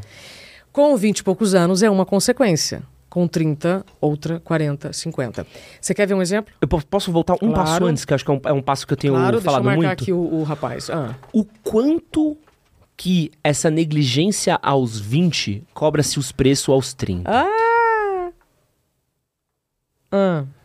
O quanto que eu não olhar... Porque assim, porque a gente conversa com muita, muita galera jovem também. Uhum. O quanto eu não olhar pra isso na hora certa, eu vou pagar. Porque assim, eu não tive gastrite aos vinte e um. Eu tive gastrite aos vinte e oito, vinte e nove. E, mas eu tenho certeza que não começou no... Ontem. É. Como é que eu... O quanto que não olhar pra isso na hora certa pode afetar no longo prazo também? Porque talvez a gente tá falando com... com quem já tá no meio do caminho. E talvez, às vezes, dar um passo para trás perfeito. também é importante. O Edson, a gente não pode normalizar o anormal. Não podemos normalizar o anormal. O que é que é isso? Me perguntaram outro dia, Izabella, o que, que precisa acontecer no meu corpo para eu poder reconhecer que tem alguma coisa errada? Te devolvo com uma pergunta. Você dirige? Sim. Que barulho o carro precisa fazer para você parar no acostamento? Precisa um mínimozinho barulho chatinho. Qualquer um? Qualquer um. Então, o que que seu corpo precisa te dizer para você buscar ajuda? Qualquer coisa que esteja te tirando de um funcionamento normal. Então, perceba, se você está aumentando a dose de café energético, opa, você já está entrando em fase de esgotamento. Hum. Isso pode demorar é, meses ou anos. É médio e longo prazo. Hum. Aí você não parou. Cabeça começa a doer, estômago começa a doer. É, meninas, é, mulheres têm muito problemas é, hormonais. Homens também. Ó, ó, irritação sobe e imunidade desce. Aí você não parou com uma dor de estômago frequente. Aí depois você fez exame, ah, tem gastrite. Nossa, chegou de um dia pro outro, é igual burnout. Nossa, mas você, você teve um apagão de um dia pro outro. Não, rapaz, eu tava há quatro anos já adoecendo. Né? Então, quando a gente n- para de normalizar o anormal, tudo muda. Isso serve para tudo. Barulhos do corpo a assédios organizacionais. Entende? Então, é... o ponteiro do combustível chega na reserva. O que que você faz? Você abastece. Para pra abastecer. Mas não devia ter chegado lá. Pera, e você já foi aquele assim, não, dá pra chegar? Pô, sempre. E teve que empurrar o carro? Já, mas olha lá, gente, olha lá. Quem não fez gente, isso não se viveu. Olha só, então, excesso de confiança. Eu falo sobre isso aqui no livro com o Rafael Renzel, o sobrevivente do avião da Chapecoense. Uhum. Entrevistei ele antes, aí sim, da partida dele, final. É... Ele falou, Isa, isso também foi público, né? O piloto tinha certeza que ia dar pra chegar. Ele não precisou abastecer, ele não precisava abastecer, ele tinha certeza que ia dar para chegar. Então, quantos de nós estamos com essa certeza que as férias vão chegar? Quem garante? Se o ponteiro está chegando aqui na reserva todo dia e você fala, não, depois eu abasteço, não, depois eu cuido, não, depois eu faço a manutenção do carro, não, depois eu calibro o pneu. Ponto. Se você não quiser absorver o que eu estou falando, não tem problema, é uma escolha sua, você tem todo o direito. Só que conforme o tempo passa, as responsabilidades aumentam. E se você não faz faxina naquilo que não serve mais, não vai dar tempo de você parar no posto mesmo para abastecer. Ah, deixa para depois, deixa para depois. Então, esse excesso de confiança, Edson, quando a gente é mais jovem, precisa ser revisado. Porque conforme o tempo passa, as nossas células mudam o tempo inteiro. Então, o metabolismo muda, as necessidades mudam. Você já, gost... Você já deixou de gostar de alguma coisa? Por exemplo, ah, eu amava comer abobrinha, agora eu não como mais. Tem alguma coisa desse tipo? Sim, sim, sim. E perfume, já deixou de usar? Sim. E pessoas, já deixou de... Hum, então, então a gente tem que dizer tchau. E para dizer tchau, eu tenho que me desapegar. E para desapegar, agora eu tenho que entrar no assunto de quatro letras. Luto é perda de vínculo. Luto não é só relacionado à morte de alguém. É luto é perda de vínculo. Pode ser com uma ideia, com um tênis que você ama. Você vai ficar triste alguns dias. Você vai sentir falta. Outro dia eu atendi uma empresa que eles estavam pé da vida porque... Dor do crescimento, estão aumentando, tiveram que pegar todos os trabalhadores e colocar num container. Sete estrelas. Container animal. Mas as pessoas estavam reclamando, ai, que saudade da minha cadeira, ai, aquela mesa, né, porque era mais fácil. Gente, se adapta momentaneamente, reconheça que isso é momentâneo, aliás, tudo é, tá? Só para lembrar, tudo é passageiro. Então, você vai ter que lidar com lutos. Para fazer a atualização de identidade, você vai ter que dar tchau para pessoas e coisas que foram importantes. Mas agora não dá mais. Ah, detalhe, não vai dar para culpar nem o tempo, desculpa, tá? Depois desse podcast. Nem o café, nem o glúten, nem a lactose. Porque tem muita gente atribuindo o problema de estômago ao glúten, intestino, lactose. Você tinha falado de um... Só pra você não esquecer de ler o que você marcou. Boa. Pra gente. Tem a ver com o que você tá me dizendo. Você conheceu o Boixá? Conheci. Conheci não. Conheci de acompanhar o trabalho. Infelizmente, não tive o prazer de conhecer pessoalmente. Conta pra turma quem é o Boixá, por favor. Boixá, jornalista maravilhoso. Foi. Foi. Maravilhoso, Grupo Bandeirantes. Uhum. Talvez um do... uma das minhas maiores inspirações de jornalismo. Sim, sim. Eu via ele todo dia de manhã na Band News, nossa, indo pro trabalho. Incrível, incrível, incrível, incrível, incrível, incrível. Você sabe que ele teve um apagão. É mesmo? Não, não cheguei a pegar isso. Ah, eu, t- eu tive a sorte de trabalhar com ele e com o Gelmir, na época da Band. E quando eu estava fazendo as entrevistas pro livro, e aí depois que eu fui da galera da ciência para a galera da saúde, eu vou para psiquiatras, psicólogos, especialistas, eu chego numa psiquiatra chamada Ana Beatriz Barbosa Silva. Você precisa entrevistar ela. É a doutora Ana Beatriz? A gente quer! Doutora a agenda Ana... da mulher puxada, é, não, ela é, né? Não, ela é, ela é. Ela, ela é, é puxada. Ela é, um, ela é um furacão. Amo, doutora Ana. Beijo. Depois manda esse recorte para ela, Débora, aqui de repente, tá? Facilita. Doutora Ana me contou no início das minhas pesquisas aí dessa galera de saúde. Izabella, é o seguinte...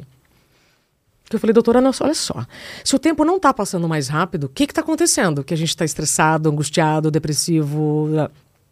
Então, nós estamos passando mais rápido pelo tempo. O que, que isso significa na prática? Depressão, excesso de passado. Ansiedade, excesso de futuro. E estresse, excesso de presente. Vou repetir. Ansiedade, excesso de futuro. Depressão, excesso de passado. E estresse, excesso de presente. Aí meu mundo... Aí mais um mundo se abriu pra mim. Eu... Ah! Aí eu vou buscar um personagem pra cada exemplo desse. Aí eu vou falar com o padre Fábio de Mello sobre ansiedade, porque ele lidou com crise de pânico publicamente. Vou falar com o Boixá, que teve um diagnóstico de depressão depois hum. de um apagão ao vivo. E conversei com a psicóloga sobre o excesso de presente. Burnout. Antes de eu ter o meu. Eu não reconheci em mim os sintomas do burnout. Tamanha a nossa resistência a reconhecer mesmo que o nosso corpo está querendo conversar com a gente o tempo inteiro e a gente silencia, né? Você deixa, você deixa o telefone tocando o tempo inteiro, as notificações de tudo, mas o seu corpo você silencia, você deixa em modo avião. Aí, vamos lá. Só para encurtar a história, o padre Fábio então fala aqui sobre as, as doenças do tempo, ele no personagem de ansiedade. A psicóloga eu tive que substituir pela minha história, porque aí durante a escrita do livro eu vivi o burnout. É como se Deus falasse assim, ah, você quer falar das percepções do tempo? Pera lá então, você tem que viver uma experiência, né, minha filha? Então eu, eu posso falar do que eu tô falando porque eu vivi o excesso de presente, que é querer fazer mais de uma coisa ao mesmo tempo. Aí eu falei, bom, e agora a depressão? Cheguei no Boixá. Veja, eu não vou julgar o diagnóstico que os médicos deram para ele. Só que o que o Boixá teve foi muito parecido com o que eu vivi. Um apagão, em que você não sabe onde você tá, quem você é, para onde você vai. E você tem segundos, assim, de onde eu tô. O que que tá acontecendo? É diferente você esquecer a chave de casa e esquecer onde você mora. Esquecer onde você colocou a bolsa, esquecer onde você colocou... Isso é uma coisa. Agora, esquecer quem é você, onde você tá... A Alesha, outro dia, viu um, um depoimento meu e ela fez um reconhecimento público que é, foi muito, muito importante, não para mim, mas para a saúde de milhares de pessoas.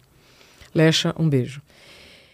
ela, ouvindo meu depoimento, ela falou assim, olha, eu vivi eu, numa viagem, eu não sabia para onde eu estava indo, eu peguei meu telefone, eu não lembrava a senha do meu telefone.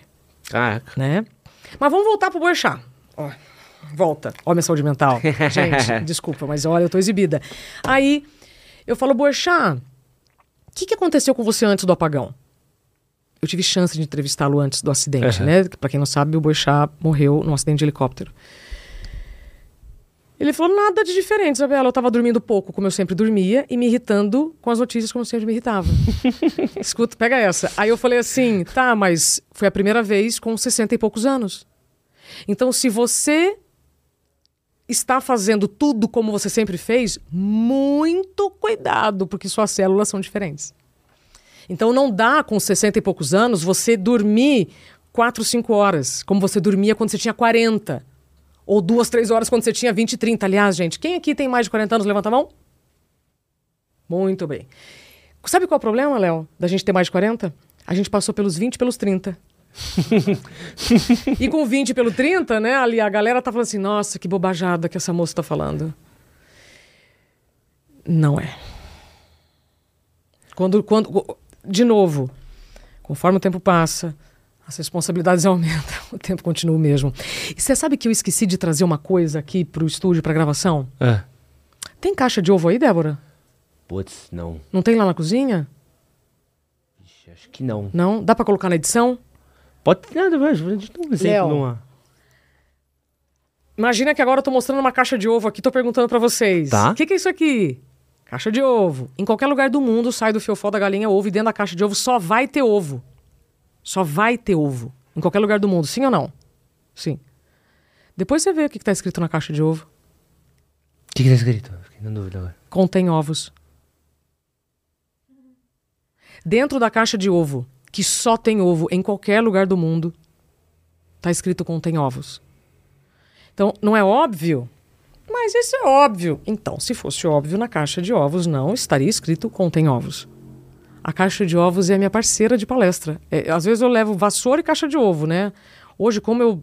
Hoje, eu tô de ressaca, já cheguei aqui dizendo, né? Estou de ressaca, mas não de bebida, mas porque eu dormi menos do que eu deveria. E dormi seis horas, hein? Não é que eu dormi três. Eu dormi Bom, seis horas. Mas eu preciso de oito. Hoje em dia, se eu durmo seis horas, eu... Pra mim é tomar um tiro. Então. Mas hoje foi uma situação absolutamente extraordinária. Ah, sim, mas você merece. Eu tenho aqui... Você merece dormir pouco, Izabella. Não, não, não. Pô, pelo prêmio de ontem. Pelo prêmio de ontem merece. Pô, coisa que boa. Eu tenho aqui duas últimas perguntas para poder te liberar. Pra você poder voltar ao glorioso é, distrito do Morumbi. Hum. Você passou por um burnout. Uhum. E acho que essa história que ficou mais conhecida, a história que é, catapulta também boa parte do... do lançamento desse livro, que levou você para muito podcast, muito, muitos lugares que eu vi você falando a respeito, uhum. acaba até sendo o centro, é, quis fugir um pouco até desse papo para não, não, uhum. não ficar só focando uhum. nisso. Mas tem uma coisa que a gente vê, o que eu vejo, principalmente conversando com pessoas que passaram por esse esgotamento, passaram por esse burnout, que é o sentimento de culpa, uhum. o sentimento de, tá, estou passando por um burnout, estou passando por um momento onde eu estou esgotado, estou passando por um momento onde eu estou aflito, só que eu talvez não possa parar, porque minha família depende disso. Uhum. Ou talvez minha carreira, entre aspas, não possa parar. Uhum. Como é que é lidar uhum. com esse conflito do... Eu preciso cuidar da minha saúde mental. Uhum. Eu preciso cuidar do meu estilo de vida pra eu não morrer. Uhum. Versus... Talvez não dê pra parar. Tá. O LinkedIn dois mil e vinte e três me classificou como Top Voice Equilíbrio Vida e Carreira. Então, eu sou o LinkedIn Top Voice Equilíbrio Vida e Carreira. Eu falei, gente, eu aceito, mas essa categoria tá errada. Não existe vida e trabalho. Vida é uma só. Eu tenho que equilibrar objetivos pessoais e profissionais o tempo inteiro. Vou repetir, bem-vindo à vida adulta. Você vai precisar equilibrar objetivos, metas, desejos pessoais e profissionais. Isso significa, aqui ó, olha só, Edson, que se essa semana eu peguei pesado, na próxima semana, é a curto prazo, eu preciso recuperar. Tá entendendo? Então, se hoje eu excedo, aliás, se essa noite eu dormir seis horas, essa próxima noite é responsabilidade minha. Se vira, filha. Você não, você, você, é, é, eu vou ter que tirar coisas da minha agenda para dormir um pouco mais cedo. É responsabilidade minha, eu não posso culpar o mundo por isso. Eu não posso chegar aqui tratando ninguém mal, não posso tratar ninguém mal. Porque eu dormi pouco, porque eu fiz uma escolha essa noite. Eu fui ao prêmio e mantive o, o, a gravação. Percebe? Então, uhum. eu preciso ser responsável pelas coisas que eu faço. E se eu não quiser, ok. As consequências virão. Só que... Depois me lembra só da gente falar sobre dores invisíveis. Tá. Tá? Porque essa culpa vem muito... Porque é uma dor invisível, ela é muito questionável. E aí você falou de culpa, então aí depois eu falo sobre isso. Então... O Tiago falou sobre as trinta e cinco mil escolhas?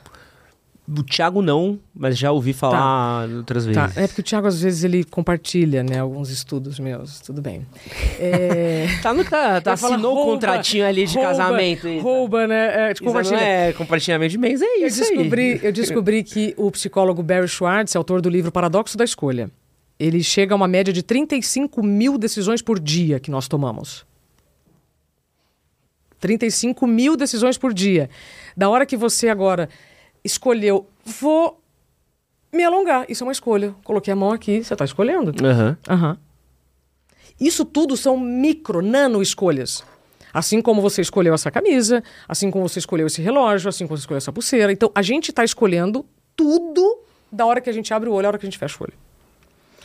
Sabendo disso, eu preciso ser inteligente com as minhas escolhas, para poupar energia. Ah, a gente chegou aqui como sociedade, né, como humanidade, porque o nosso cérebro poupa energia. Então não significa que aquilo que você está fazendo é saudável, significa que você está sobrevivendo, né?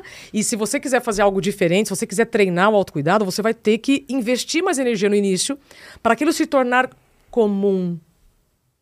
Aí seu cérebro vai entender, ah, tá, então eu não preciso mais repetir aquele padrão tóxico, danoso? Não, você pode já fazer diferente. Ó, você viu? A gente sobreviveu. Ah, então pronto. Você tá entendendo? Uhum. Mas eu preciso de paciência. E aí na pressa que todo mundo tem de performar, fazer, dar certo, acontecer, não se dá tempo de recuperação. Porque eu vejo um lugar muito comum hoje, hum. que por exemplo, é o cara que tem um trampo e aí estica o trampo dele com uma renda extra de Uber. Então, aquele cara que ele tá, no, ele tá vivendo o, no limite do limite do é, limite. São vários assim, ele problemas. Já passou do limite, né? É, são vários problemas aí. O profissional da área da saúde tem dois, três empregos porque o salário é muito baixo. Sim, a minha madrasta, minha madrasta trabalha em três hospitais diferentes, médica. Hum. E, e trabalha de um lugar pro outro. Trabalha em cidades diferentes. Então, pensa, uma pessoa que trabalha em Ribeirão Preto, Barueri, São Paulo... Em dias alternados da semana, às vezes em, em duas cidades diferentes no mesmo dia. Isso me faz lembrar uma enfermeira que eu conheci lá no Sírio uma vez. Eu fui fazer um exame e ela estava esgotada. Eu não tinha ainda vivido o que eu tinha vivido. Não tinha vivido o burnout. E aí eu perguntei para ela. Eu falei, posso te ajudar? Ela falou, não, eu tô fazendo três horários porque eu prometi levar meu filho para Disney. Então... A, a, a dedicação dela era genuinamente para realizar um sonho. Então, ó, objetivos pessoais e profissionais. Pessoais e profissionais, pessoais e profissionais. Só que aquilo tem um custo. E, de repente, esse custo vai ser muito caro. Então, tem valores, tem dinheiros que custam muito caro. Então, se você está mantendo uma renda extra por alguma necessidade é, momentânea... Beleza, o problema é fazer disso a regra. Mas eu também entendo... que muitas profissões nos remuneram muito pouco e aí a pessoa tem que ter dois, três trabalhos. Por isso que saber o que é suficiente é muito importante. O Tiago deve ter falado sobre isso. Senão a gente está investindo muito tempo e energia em coisas que você não está nem usando. Muito tempo e energia para manter três trabalhos para pagar a conta de coisas que você não está usando. Não dá tempo. Eu falo sobre isso no livro. Quanto custa a sua hora? Para você saber... Se o seu tempo está realmente sendo usado com responsabilidade, você tem que saber quanto custa a sua hora. Exemplo, minha manicure chegou uma vez para mim e falou assim, Izabella, tô na dúvida se eu faço um curso de sobrancelha. Aí eu falei, é mesmo? Por quê? Ah, porque um fim de semana vai custar duzentos reais de investimento. Eu falei, quanto custa a sua hora, Vilma? trinta reais na época, né? A unha custava trinta reais. Eu falei, e se você fizer um curso de sobrancelha, quanto vai passar a sua hora? Ah, vou poder cobrar uns setenta. Eu falei, é evidente que você tem que investir. Porque você está dando mais valor à sua hora. Isso é muito simples, mas que ninguém nos ensina. Tá aqui, capítulo um, gente. Quanto custa a sua hora? Você precisa ter noção de quanto custa a sua hora para gastar esse dinheiro. Senão você vai ter dois, três empregos, vai comprar um monte de bobagem pá, e não vai usar. Não, e tem, tem uma coisa mais difícil que eu sinto também, e é uma coisa que eu aprendi com o tempo, tenho praticado muito nos últimos dois anos, que é o... Você também... Não pôr preço em certas coisas. Então, por exemplo, uma coisa que eu aprendi a fazer é recusar trabalho. Porque chega trabalho. E trabalho é dinheiro, dinheiro é mó bom. Só que eu comecei a reparar também todos. Que é mó bom dormir, é mó bom viver, é mó bom respirar. Então a Camila, beijo Camila maravilhosa aqui do nosso comercial. O Léo, o Léo tá ligado, você dá, dá até risadinha que ele sabe. Pô, quantas reuniões que eu não tive com a Camila, da Camila falou assim, Ed, tem uma aqui, esse cliente aqui ó, tá com trinta pau na mão, pá. Pra gente fazer isso, isso, isso e isso. Eu olhei e falei assim... Putz, mano, mas é de sábado, né? A história do Padre Fábio é essa. Conforme você cresce... É... De novo... Nossa, Izabella, como você é repetitiva. Outro dia me falaram isso, eu achei que era uma crítica e foi um baita elogio. Porque educação e saúde é repetição. Uhum. Educação é repetição. O Padre Fábio fala sobre isso. Conforme você vai crescendo, performando, as pessoas vão te querendo em mais lugares. Uhum. Como encontrar limite em um mundo sem limites? Como é que você vai dizer não para aquilo que você quer, mas não pode? Bem-vindo à vida adulta. O mais desafiador, Camila, Edson e quem nos ouve, está nos ouvindo, não é dizer não para aquilo que você não quer. É dizer não para aquilo que você quer, mas não pode. Mas por que que você não pode? Porque você já está comprometido com outras coisas. E não são coisas que eu estou dizendo com outras pessoas, é com você. Então, quando você tem mais clareza desses cinco faxineiros da saúde mental e você está comprometido com o seu tempo de sono, as, você não vai dormir com o que sobra da sua agenda. Você vai começar a sua agenda a partir do tempo de recuperação. Pegou? Sim, não, pô, essa é a visão. Então, é, como é que isso vai ficar fácil? Né? Vai acabar aqui o programa, aí você fala, tá, o ah, que, que eu faço? Tá na hora de eu te dar alguns presentes. É, é porque a minha última pergunta era o que, que é isso na sua mão? Porque eu lembro que eu... Eu tenho um desses de um dia que eu fui ao circo com meu pai. É, maravilhoso. Eu tenho uma Posso foto olhar? Dessa. Cara, é muito legal a sua relação com seu pai, hein? Tem, tem algum lugar que você vai que o pessoal não sabe o que é isso aqui? Uhum. Aí, legal, tá ligado? Né? Pô, sério. É, geralmente quem nasceu do ano dois mil pra cá. Pô, lembra do Central do Brasil? Maravilhoso. Tum, tum, tum, tum. Pô, maravilhoso. Sinto falta de tudo. Isso é monóculo. Isso se chama monóculo. Eu amo isso. Isso aqui é maravilhoso, Isa. O que que tá escrito aí? Vai falando. Vamos aí, lá. Gente. Ó. O pensamento é a força mais poderosa do planeta. Pausa. Já ouviu a, pala- já ouviu a frase as palavras têm poder? Você acha que as palavras têm poder? Pô, tem. Não tem. Você acha que não? Acho que as ações têm mais poder que as palavras. Volta. Tudo que a gente tá tocando, vestindo, usando, consumindo, nasceu de um, uma força muscular ou de uma ideia? De uma ideia. As ideias nascem onde? Mostra assim pra mim. Na cabeça. Ah, na cabeça. Muito bem. Pra ter um sorriso bonito como o Edson, você precisa escovar o dente. Você escova o dente todo dia? Escovo. Hum, pergunta cretina, né? Não, o quê? Depois, depois do meu sorriso que vale um palio, eu preciso escovar os dentes bem pra preservar. Tá, né? Eu não sei dessa Deus. História, depois você conta. Pra não consumir aqui nosso tempo. Deixa eu te contar. É... Pega a visão. Rick Chester, um beijo. Se pra ter sorriso bonito, eu preciso escovar o dente todo dia, eu preciso de saúde bu? Cal. E pra ter boas ideias, eu preciso de saúde men? Tal. Vamos repetir. Pra ter um sorriso bonito, saúde bucal. Pra ter boas ideias, saúde mental. Edson, há trezentos anos, uma escova de dente era usada por todos os membros da mesma família. Então, há trezentos anos, essa pergunta era baita frescura. Olha que bobajada. Pra que eu preciso escovar o dente todo dia? Né? Se eu escovar hoje, eu escovo amanhã. Hoje a gente ainda está tratando a saúde mental como a saúde bucal foi tratada há trezentos anos. Pegou? Uhum. Pronto, posso ir embora. O que, que aconteceu de lá pra cá? A indústria, a educação no tema, os dentistas e tal. Hoje você já está comprometido com a sua saúde bucal. Você pode estar de ressaca, cansado, triste... Você escova o dente. Então eu preciso de você e de você que está acompanhando esse conteúdo para espalhar isso para quem você quer bem, porque nós precisamos trazer comprometimento para a saúde mental, assim como nós temos para a saúde bucal. O que que eu faço então para minha saúde mental, Izabella? Tempo de sono. tempo para higiene, alimentação sem telas, atividade física e lazer. Isso tudo está escrito aqui no tempo. Então, no fim, nós precisamos gerir o nosso tempo com mais responsabilidade. É, é uma coisa que eu tava... Ah, Oi, ah, não, não, eu ia falar que eu gosto muito disso, eu gosto muito da sua visão, né? Eu gosto muito do seu trabalho, porque tem muito disso dessa visão holística, né? A gente trata... A visão holística, para quem não sabe, é olhar o ser humano como se fosse tudo. A gente é saúde mental, a gente é saúde física, a gente é alimentação, a gente é saúde espiritual, a gente é, é tudo isso. Só que a gente ainda trata a saúde mental num campo meio metafísico, né? Às vezes eu preciso conversar, a gente pô, conversa muito com homem. Pô, é um inferno. Porque o cara trata a saúde mental dele como se fosse um anexo da vida dele, como se Deixa fosse um eu te contar. puxadinho. Deixa eu te contar. Chico Anísio, Débora, lembra a gente, Chico Anísio? Deixa eu só finalizar a história das ideias. Uhum. Você estava escrito aqui, o pensamento é a força mais poderosa do planeta, e aí eu tenho que fazer mais uma faxina, né? Porque a gente ouve, ah, as palavras têm poder. Não tem. As palavras seguem os pensamentos, os pensamentos têm poder. Isso é forte. As palavras têm poder? Evidente que sim, gente, mas se eu não penso bem, eu não falo bem. Eu vou travar, eu vou gaguejar, não que... A, a, a, eu gaguejar seja uma falta de bons pensamentos. Você está entendendo? Uhum. Então, eu preciso ter boas ideias para ter uma boa comunicação. Então, as ideias não nascem no joelho, tá? Porque às vezes os problemas ortopédicos recebem mais dignidade e atenção do que os problemas relacionados à saúde mental. Então, essa frase, o pensamento é a força mais poderosa do planeta, é isso. Nenhuma saúde física vai ser capaz de executar algo que não estiver bem elaborado. Eu preciso de saúde mental para ter saúde física.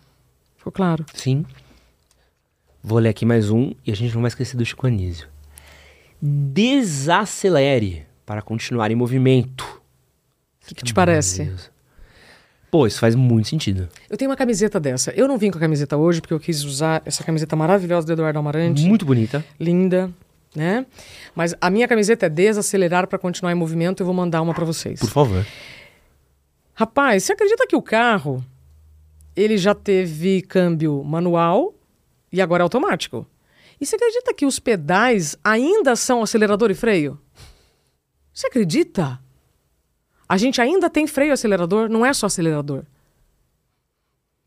Se você não reconhecer os limites da sua vida, você não tem liberdade. Para mim, só os limites garantem a liberdade.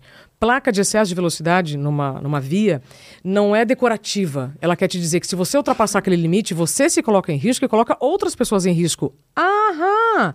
Quando eu chego no hospital, depois do meu apagão, eu chego sob risco de convulsão. Eu podia ter vivido e provocado um acidente no meio do caminho. Então, só os limites garantem a liberdade. Se você não reconhecer os seus limites, você está... É, negligenciando a parte mais importante da sua vida, que é o livre-arbítrio. Escolher, se posicionar. Então, não importa o ambiente que você viva. Se você estiver ouvindo esse programa, você pode mudar de ideia.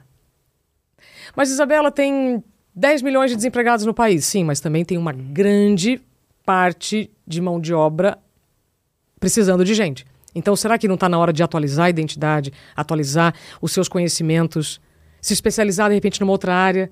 Que aquela que você tá não tem trabalho, mas de repente tem uma área muito perto da sua que tá precisando de gente. Legal, bom caráter como você, então bora lá, é isso que eu quero dizer. Percebe? Uhum. Então, desacelerar para continuar em movimento significa pausas voluntárias para evitar pausas involuntárias. Seu corpo tá te mandando sinais, você não quer ir pro hospital, você não quer tratar, tudo bem. Mas a hora que você tiver um apagão, um A V C, um infarto, rapaz, a hora que, a hora que o, o trem dá ruim... É, não, a hora que você tiver um infarto, você para. Não tem o que fazer. Porque você para antes ou o infarto te para. Não tem muito... Você sabe que há uns anos eu cheguei a uma, uma ideia que o burnout é um freio, não é o fim. É, o burnout é um freio, não é o fim. Se você não respeitar o burnout, vai vir uma coisa um pouquinho mais impactante, que é um A V C. Que não, pode não. trazer consequências gravíssimas ou não. Ou um infarto, ou câncer. Ou um outro problema de saúde mais grave. É. E tudo isso, eu te digo o seguinte, a dor é uma mensageira. Ela não quer te punir. A dor só está querendo te dizer, esse ritmo que você está não dá. O que, que nós vamos fazer para isso? Se vai ser delegar mais, descentralizar, se vai ser faxinar, se vai ser pedir ajuda, aí está com você. Me perguntam, Izabella, a produtividade sustentável é para trabalhar menos? Não. A produtividade sustentável é para você se respeitar mais. Se ao se respeitar mais, você vai sair de um ambiente com abusos organizacionais, se você vai colocar limite em pessoas abusadoras que ficam explorando o seu trabalho, é outra coisa. Nosso último. Você já se incluiu na sua agenda hoje? Gosto muito desse aqui. Esse é meu favorito. Pronto, pode ficar com os três. Por favor. Não, não ia devolver mesmo. Aí depois dessa conversa, aqui tá escrito no pescoço dele, não stop. Ai, gente. Sabe o que é essa tatuagem? Tem um musical muito bom que chama Hamilton. Hum. Não sei. Você já foi pra Nova York? Uhum. Se a gente tiver a oportunidade de ir pra Nova York, é, recomendo você assistir Hamilton. Uhum. Musical super premiadíssimo, um dos musicais mais premiados no Tony. Ele foi indicado pra Biblioteca da Casa Branca, uhum, feita pelo maravilhoso Lin-Manuel Miranda, que conta a história, a história do Alexander Hamilton, uhum, que ele é o pai do sistema financeiro norte-americano. Uhum. Então ele é o cara que tá na nota de cinco dólares. Uhum. É uma nota baixa. O Alexander Hamilton, ele era um workaholic, uhum, doido. Então pra você ter uma ideia, ele escreveu parte da Constituição norte-americana, ele tava na batalha do, da independência. Cara ferrado. Porém, um dos principais motivos pela queda do Alexander Hamilton era o estilo de vida do Alexander Hamilton. Que era um, essa coisa de ser um non-stop. Uhum. E no musical, a música que encerra o primeiro ato, uhum, chama Non-Stop. Uhum. E é exatamente a, primeira, a música que meio que seta todas as escolhas erradas que o Hamilton vai tomar. Decisão à família dele, então é, o filho dele morre, o relacionamento dele com a mulher dele vai, vai pro buraco, a própria carreira política dele, o Hamilton era cogitado a ser um presidente dos Estados Unidos, mas as decisões e as limitações, as, o jeito como ele lidava com as pessoas ao redor dele destruíram a carreira política dele. Então essa coisa de ser um non-stop, não é que é um non-stop do tipo, non-stop é muito bom. É mais um alerta do, olha como esse estilo de vida non-stop, cara, acabou encerrando a carreira agora desse cara. Provavelmente você me dizendo isso, se ele não tinha uma boa convivência com as pessoas, é porque ele não dormia bem. Cara, é, é, você precisava ver a história desse cara. Tem um irritado livro dele maravilhoso, porque ele é louco. Ele escreveu, pra você ter uma ideia, o que ele escreveu em vida, então, assim, é livros e mais livros de ensaios, pensamentos, coisas sobre Constituição. Todo o sistema financeiro norte-americano foi escrito por esse cara até hoje. Uhum. Então pensa que em mil e oitocentos, um mano escreveu um bagulho que funciona até dois mil e vinte e quatro. Então, esse cara, ele provavelmente ele foi influenciado por um outro cara chamado Benjamin Franklin, que foi quem criou o aforismo tempo é dinheiro. Neste período, ele estava falando, o Benjamin Franklin, eu conto essa história no livro, ele estava falando para um comerciante assim, olha só, meu rapaz, tempo é dinheiro, então não desperdice o seu tempo. Mas não significa que você tem que usar o seu tempo para fazer dinheiro o tempo inteiro.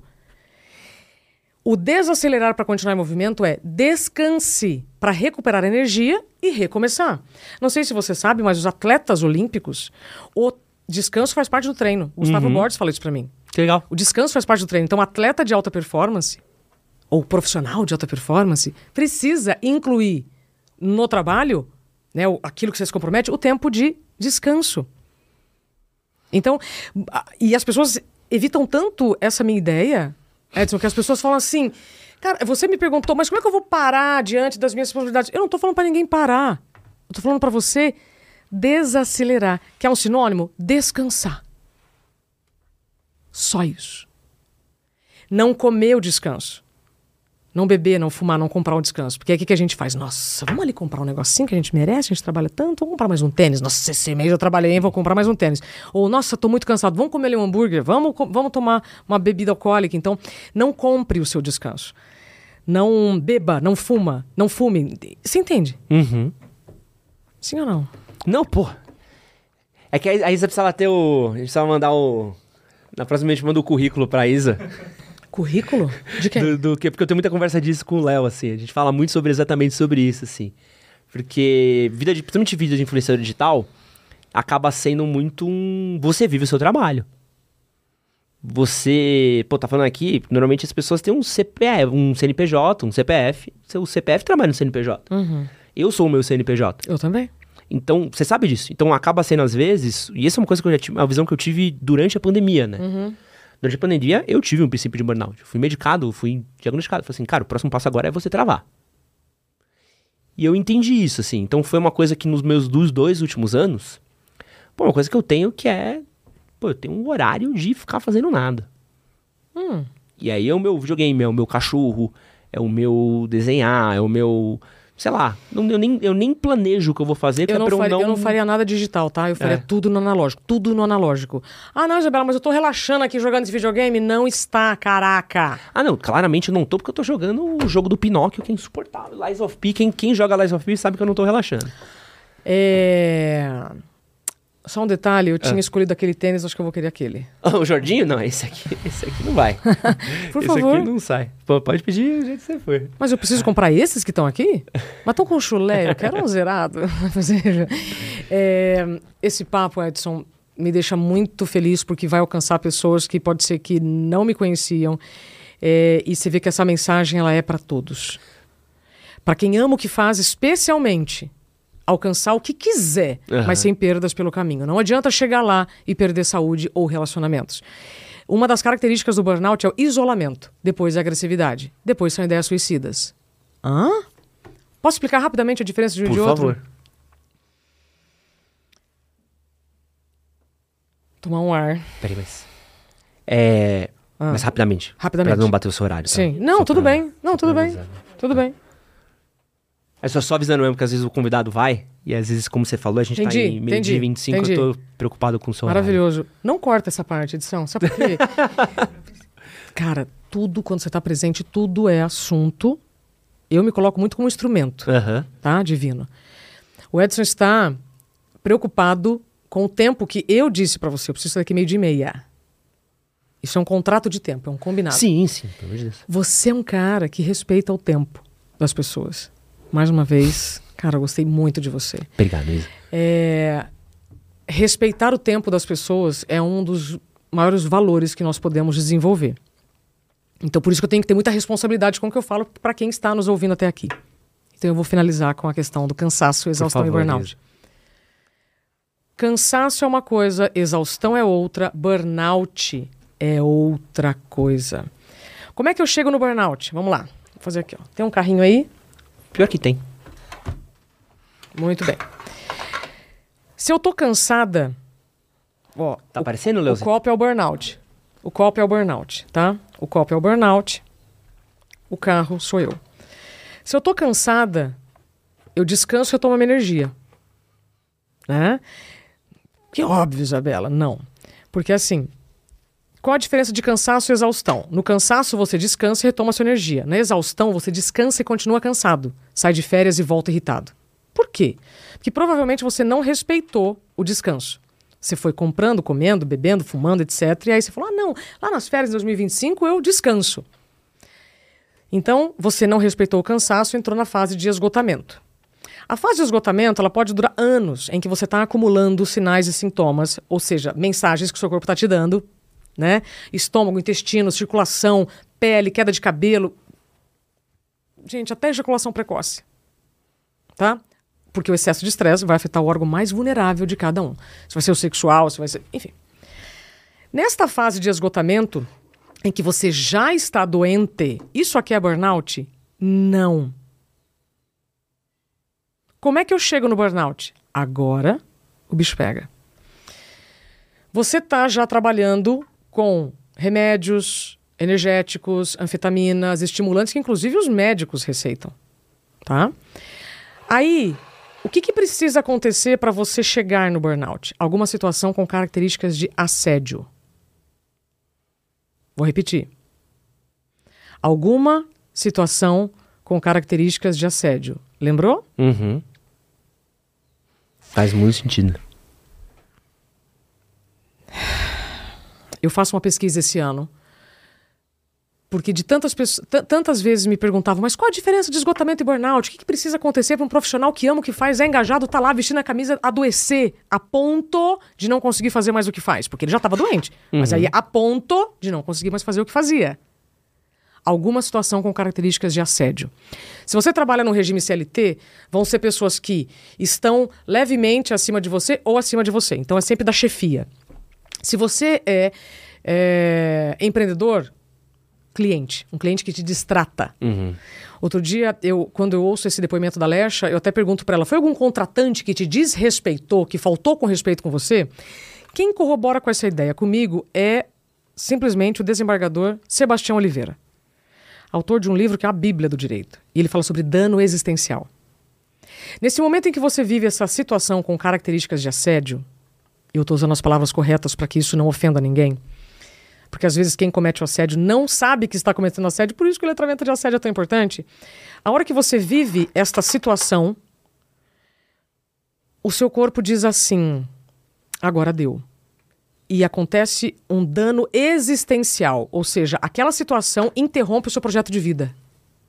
Interrompe o seu projeto de vida. Ou seja, você começou lá, aí você não descansou, porque você é top das galáxias, você não precisa descansar, descansar é bobagem, é frescura, não, depois eu tiro férias, não, imagina, manda pra mim que eu faço, eu vou abraçar o mundo, etcétera. Você já tá doente aqui, tá tomando um monte de coisa, relacionamento tá uma porcaria, você já tá se isolando, você não, não consegue encontrar ninguém, sentar na mesa de bar já não é mais, não é mais prazeroso, você está se isolando. Aí você ouve algo que você fala assim, o quê? Depois de tudo isso aqui que eu tô fazendo, você tá me dizendo isso? A instituição me vê assim? Ali é a gota que transborda o copo.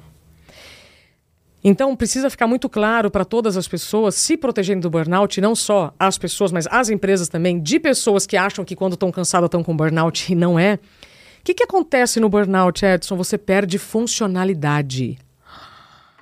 É isso, Izabella? É isso. Eu fiquei sem dirigir, Edson. Anos. Eu não compreendia textos. doutor Fernando Gomes, neurologista, me atendeu. Ele é minha testemunha. Eu levava um texto para ele assim, marcado com várias cores de canetinha, né? Falava, doutor, eu não estou conseguindo entender o que está escrito aqui. Ele falou, vamos esperar um pouquinho. É muito recente tudo que aconteceu. Pode ser que você recupere. Pode ser que você recupere. Então, o burnout ele pode trazer danos momentâneos ou sequelas para sempre. Então, cansaço não é burnout, exaustão não é burnout. Exaustão é... Burnout é... Vou repetir. Cansaço não é burnout, exaustão não é burnout. Burnout é um profissional que provavelmente ama muito o que faz, que está sobrecarregado já há muito tempo, que já está acumulando vários sinais e sintomas e vive uma situação com características de assédio. Dano existencial, ruptura no projeto de vida, perde funcionalidade, deixa de fazer coisas que sempre fez. E aí, o profissional perde, a empresa perde, a família perde. O mundo perde.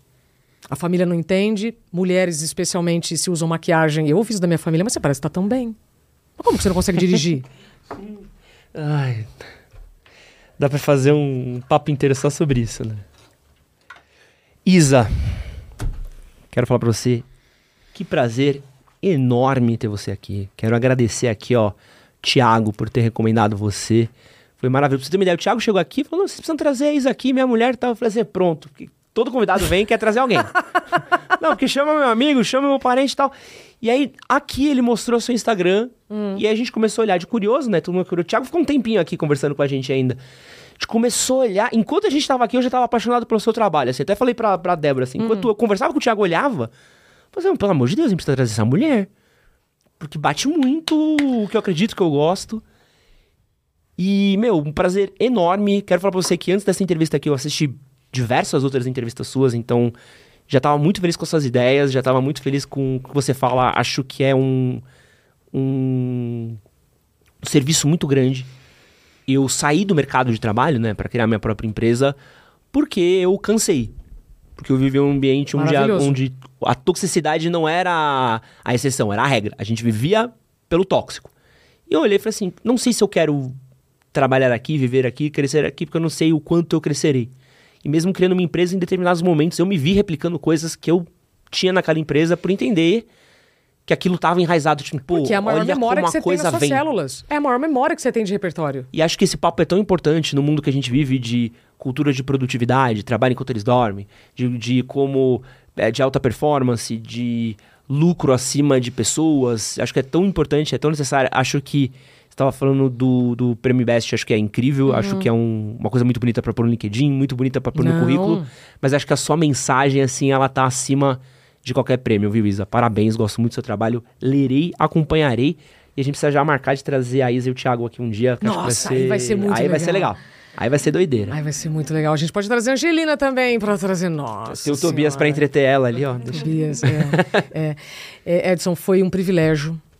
Eu tô vendo ali o Ayrton Senna e eu vou ter que falar dele.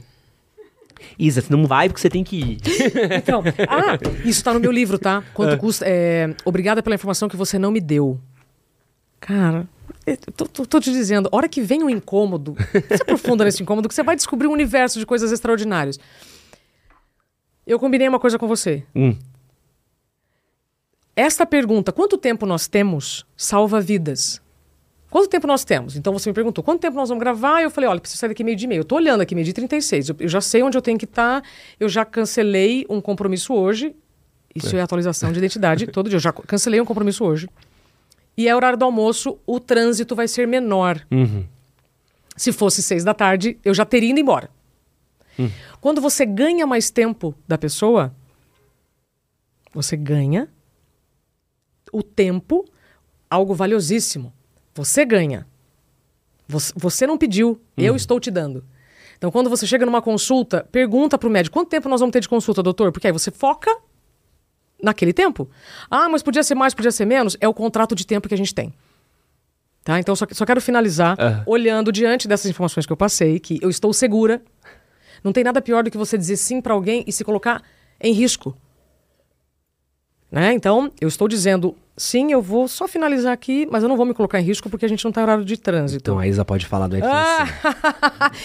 Tem, tá escrito ali, ó, ou você faz uma coisa bem feita ou não faz. Discordo. Cara, eu sou muito... Eu sou muito... Nossa, agora metade do Brasil vai me odiar.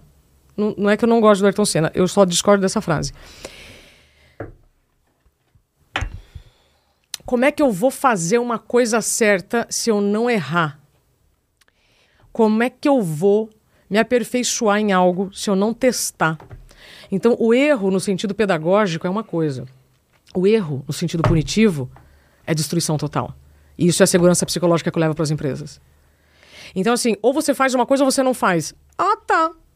Então, então fazer bem feito significa com presença. Essa frase tá, tá perfeita se ela disser assim, ó. Ou você faz uma coisa bem feita, vírgula, com presença, ou não faz. Eu só colocaria um adendo, tá, Ayrton? Uhum. Todos os fãs do Ayrton, tá? Eu amo todos. É, porque se você não experimentar... E é isso que essa geração agora mais jovem, eu fico muito é, chateada vendo que... Poxa, experimenta. Quando eu falo essa geração, gente, todos nós aqui, tá? Todos nós. Experimenta pensar diferente, experimenta fazer diferente, que você vai ter um resultado diferente, sabe? Agora, se você tiver medo de fazer diferente esperando a perfeição, você não tem repertório. E o pensamento crítico para você tomar as decisões e poupar energia para essas trinta e cinco mil escolhas que a gente faz por dia, vem do seu repertório. Para saber o que é importante, o que é coerente agora ou não, eu preciso ter repertório. E para ter repertório eu preciso experimentar. Para experimentar eu tenho que errar. Ah, então você está me dizendo que eu posso errar? Sim. Você já desenhou? Alguma vez na sua vida? Não. Pintou? Nada? Não. Nada de artes. Eu tenho um professor meu maravilhoso, o Hiro. Ele que fazia aquelas bandejinhas do McDonald's. Lembra Sei. Quando tinha umas bandejinhas maravilhosas? O Hiro era, foi por mais de duas décadas o cara que desenhava isso, assim. E o Hiro tinha um curso inteiro dele que eu fiz, maravilhoso, Hiro é um amigaço meu, que era o, o erro como método do desenho. Total. Qual que é o grande problema de quem desenha? A pessoa que quando quer desenhar, tu começa a desenhar, aqui, faz um dado, desenho uh-huh. aqui. Você fala assim, nossa, esse meu desenho é uma merda. É. Porque automaticamente você tem na sua cabeça um repertório, uma bagagem tão grande de desenhos, que vai lembrar do Maurício de Souza, ele tá no livro do Miyazaki, é, porque você já viu desenhos. Você fala uhum. assim, pô, eu vejo isso aqui, mas eu vejo isso daqui, pô, isso aqui tá feio comparado com isso. Uhum. Só que a base de método que você tem daquilo, não deveria ser isso, deveria ser isso. Tá. Então ele tem toda uma técnica, ele é um cara japonês, é um budista, tá. de como você evolui a partir do seu... Porque qual é o problema também de quem desenha? Apagar muito. Uhum. E ele fala, pô, o maior recurso do desenhista é o rascunho, é o esboço. Então a gente ia para aulas dele, que ele pegava folhas enormes, botava ou um modelo vivo ou imagens uhum. na tela. Falava assim, gente, vocês têm trinta segundos para desenhar o que vocês estão vendo. Uhum. Vai. Trocava a imagem, trinta segundos, vai. vai, shush, vai. Shush, shush. E ele pegava, você terminava uma aula com uhum. vários desenhos. Uhum. E aquilo era pra quê? Era pra você perder o medo. Como você tem trinta segundos pra fazer uma coisa, você não vai pensar como vai ficar, o que vai fazer, do que vai fazer. E eu comecei a entender, por exemplo, antes eu fazia um desenho, fazia um rascunho, eu queria acertar. Cara, até você acertar, você e vai é ter que rascunhar muito. E como mudou o meu método foi... É. Hoje em dia, quando eu quero desenhar, quando eu desenho uma coisa, eu fico fazendo vários desenhos. É. Isso era uma folha mesmo. O que, que, que o cara tá fazendo? Eu faço um, faço é, dois, três... É. Aí no décimo hora eu falo assim, pô, legal, foi o sétimo. Pronto. Não foi nem o décimo. Lê aqui pra nós. Ah, pô, esse cara é maravilhoso. Esse aqui é um safado, tá? Hum. Pra avisar aqui, ó. O... Porque já convidamos Rony. Ele aqui, já Rony topou vir aqui... E então, perdemos na agenda dele. Então o dia que ele vier, eu já venho, eu já entrevisto ele, entrevisto Por você, favor. Fechou. Difícil a agenda desse... Esse aí a agenda é difícil. Por também. Isso que eu vou fazer o interioriza itinerante. Então a gente é. Vai lá no escritório dele. Aqui, ó. Rony, é... reserva. O caminho para acerto é o erro. Repete. De... O caminho para o acerto é o erro. De C E O da Areco. É o grupo, né? É o grupo. Grupo é. Arezo. É. É. Repita. O caminho para o acerto é o erro. Repita. O caminho para o acerto... É o erro. O caminho pro acerto é o erro, senhoras e senhores. Sabe? Se você não tiver paciência pro erro, como é que você vai querer acertar? Ninguém nasceu pronto. Sabe? Eu sou especialista em comunicação há vinte anos. Tem gente que me contrata e quer falar assim, em uma, de uma vez, aquilo que você vai construindo em repertório. Por isso que a experiência e o erro são fundamentais. Pronto, era só pra finalizar com isso aqui. Bom, já pode pôr o título do corte, né? Convidada discorda de Ayrton Senna. Discorda de Ayrton Senna. Fala que pe- o, o pe- o palavras não têm poder. É isso, gente, viu? É, Isa, muito obrigado novamente. Maravilhosa. Seguimos juntos. Parabéns pelo seu trabalho incrível. Muito obrigado você que ficou com a gente aqui até agora. Link pro livro da Isa aqui, ó, na descrição e no primeiro comentário fixado. Um grande beijo, é nóis. Valeu. Até mais.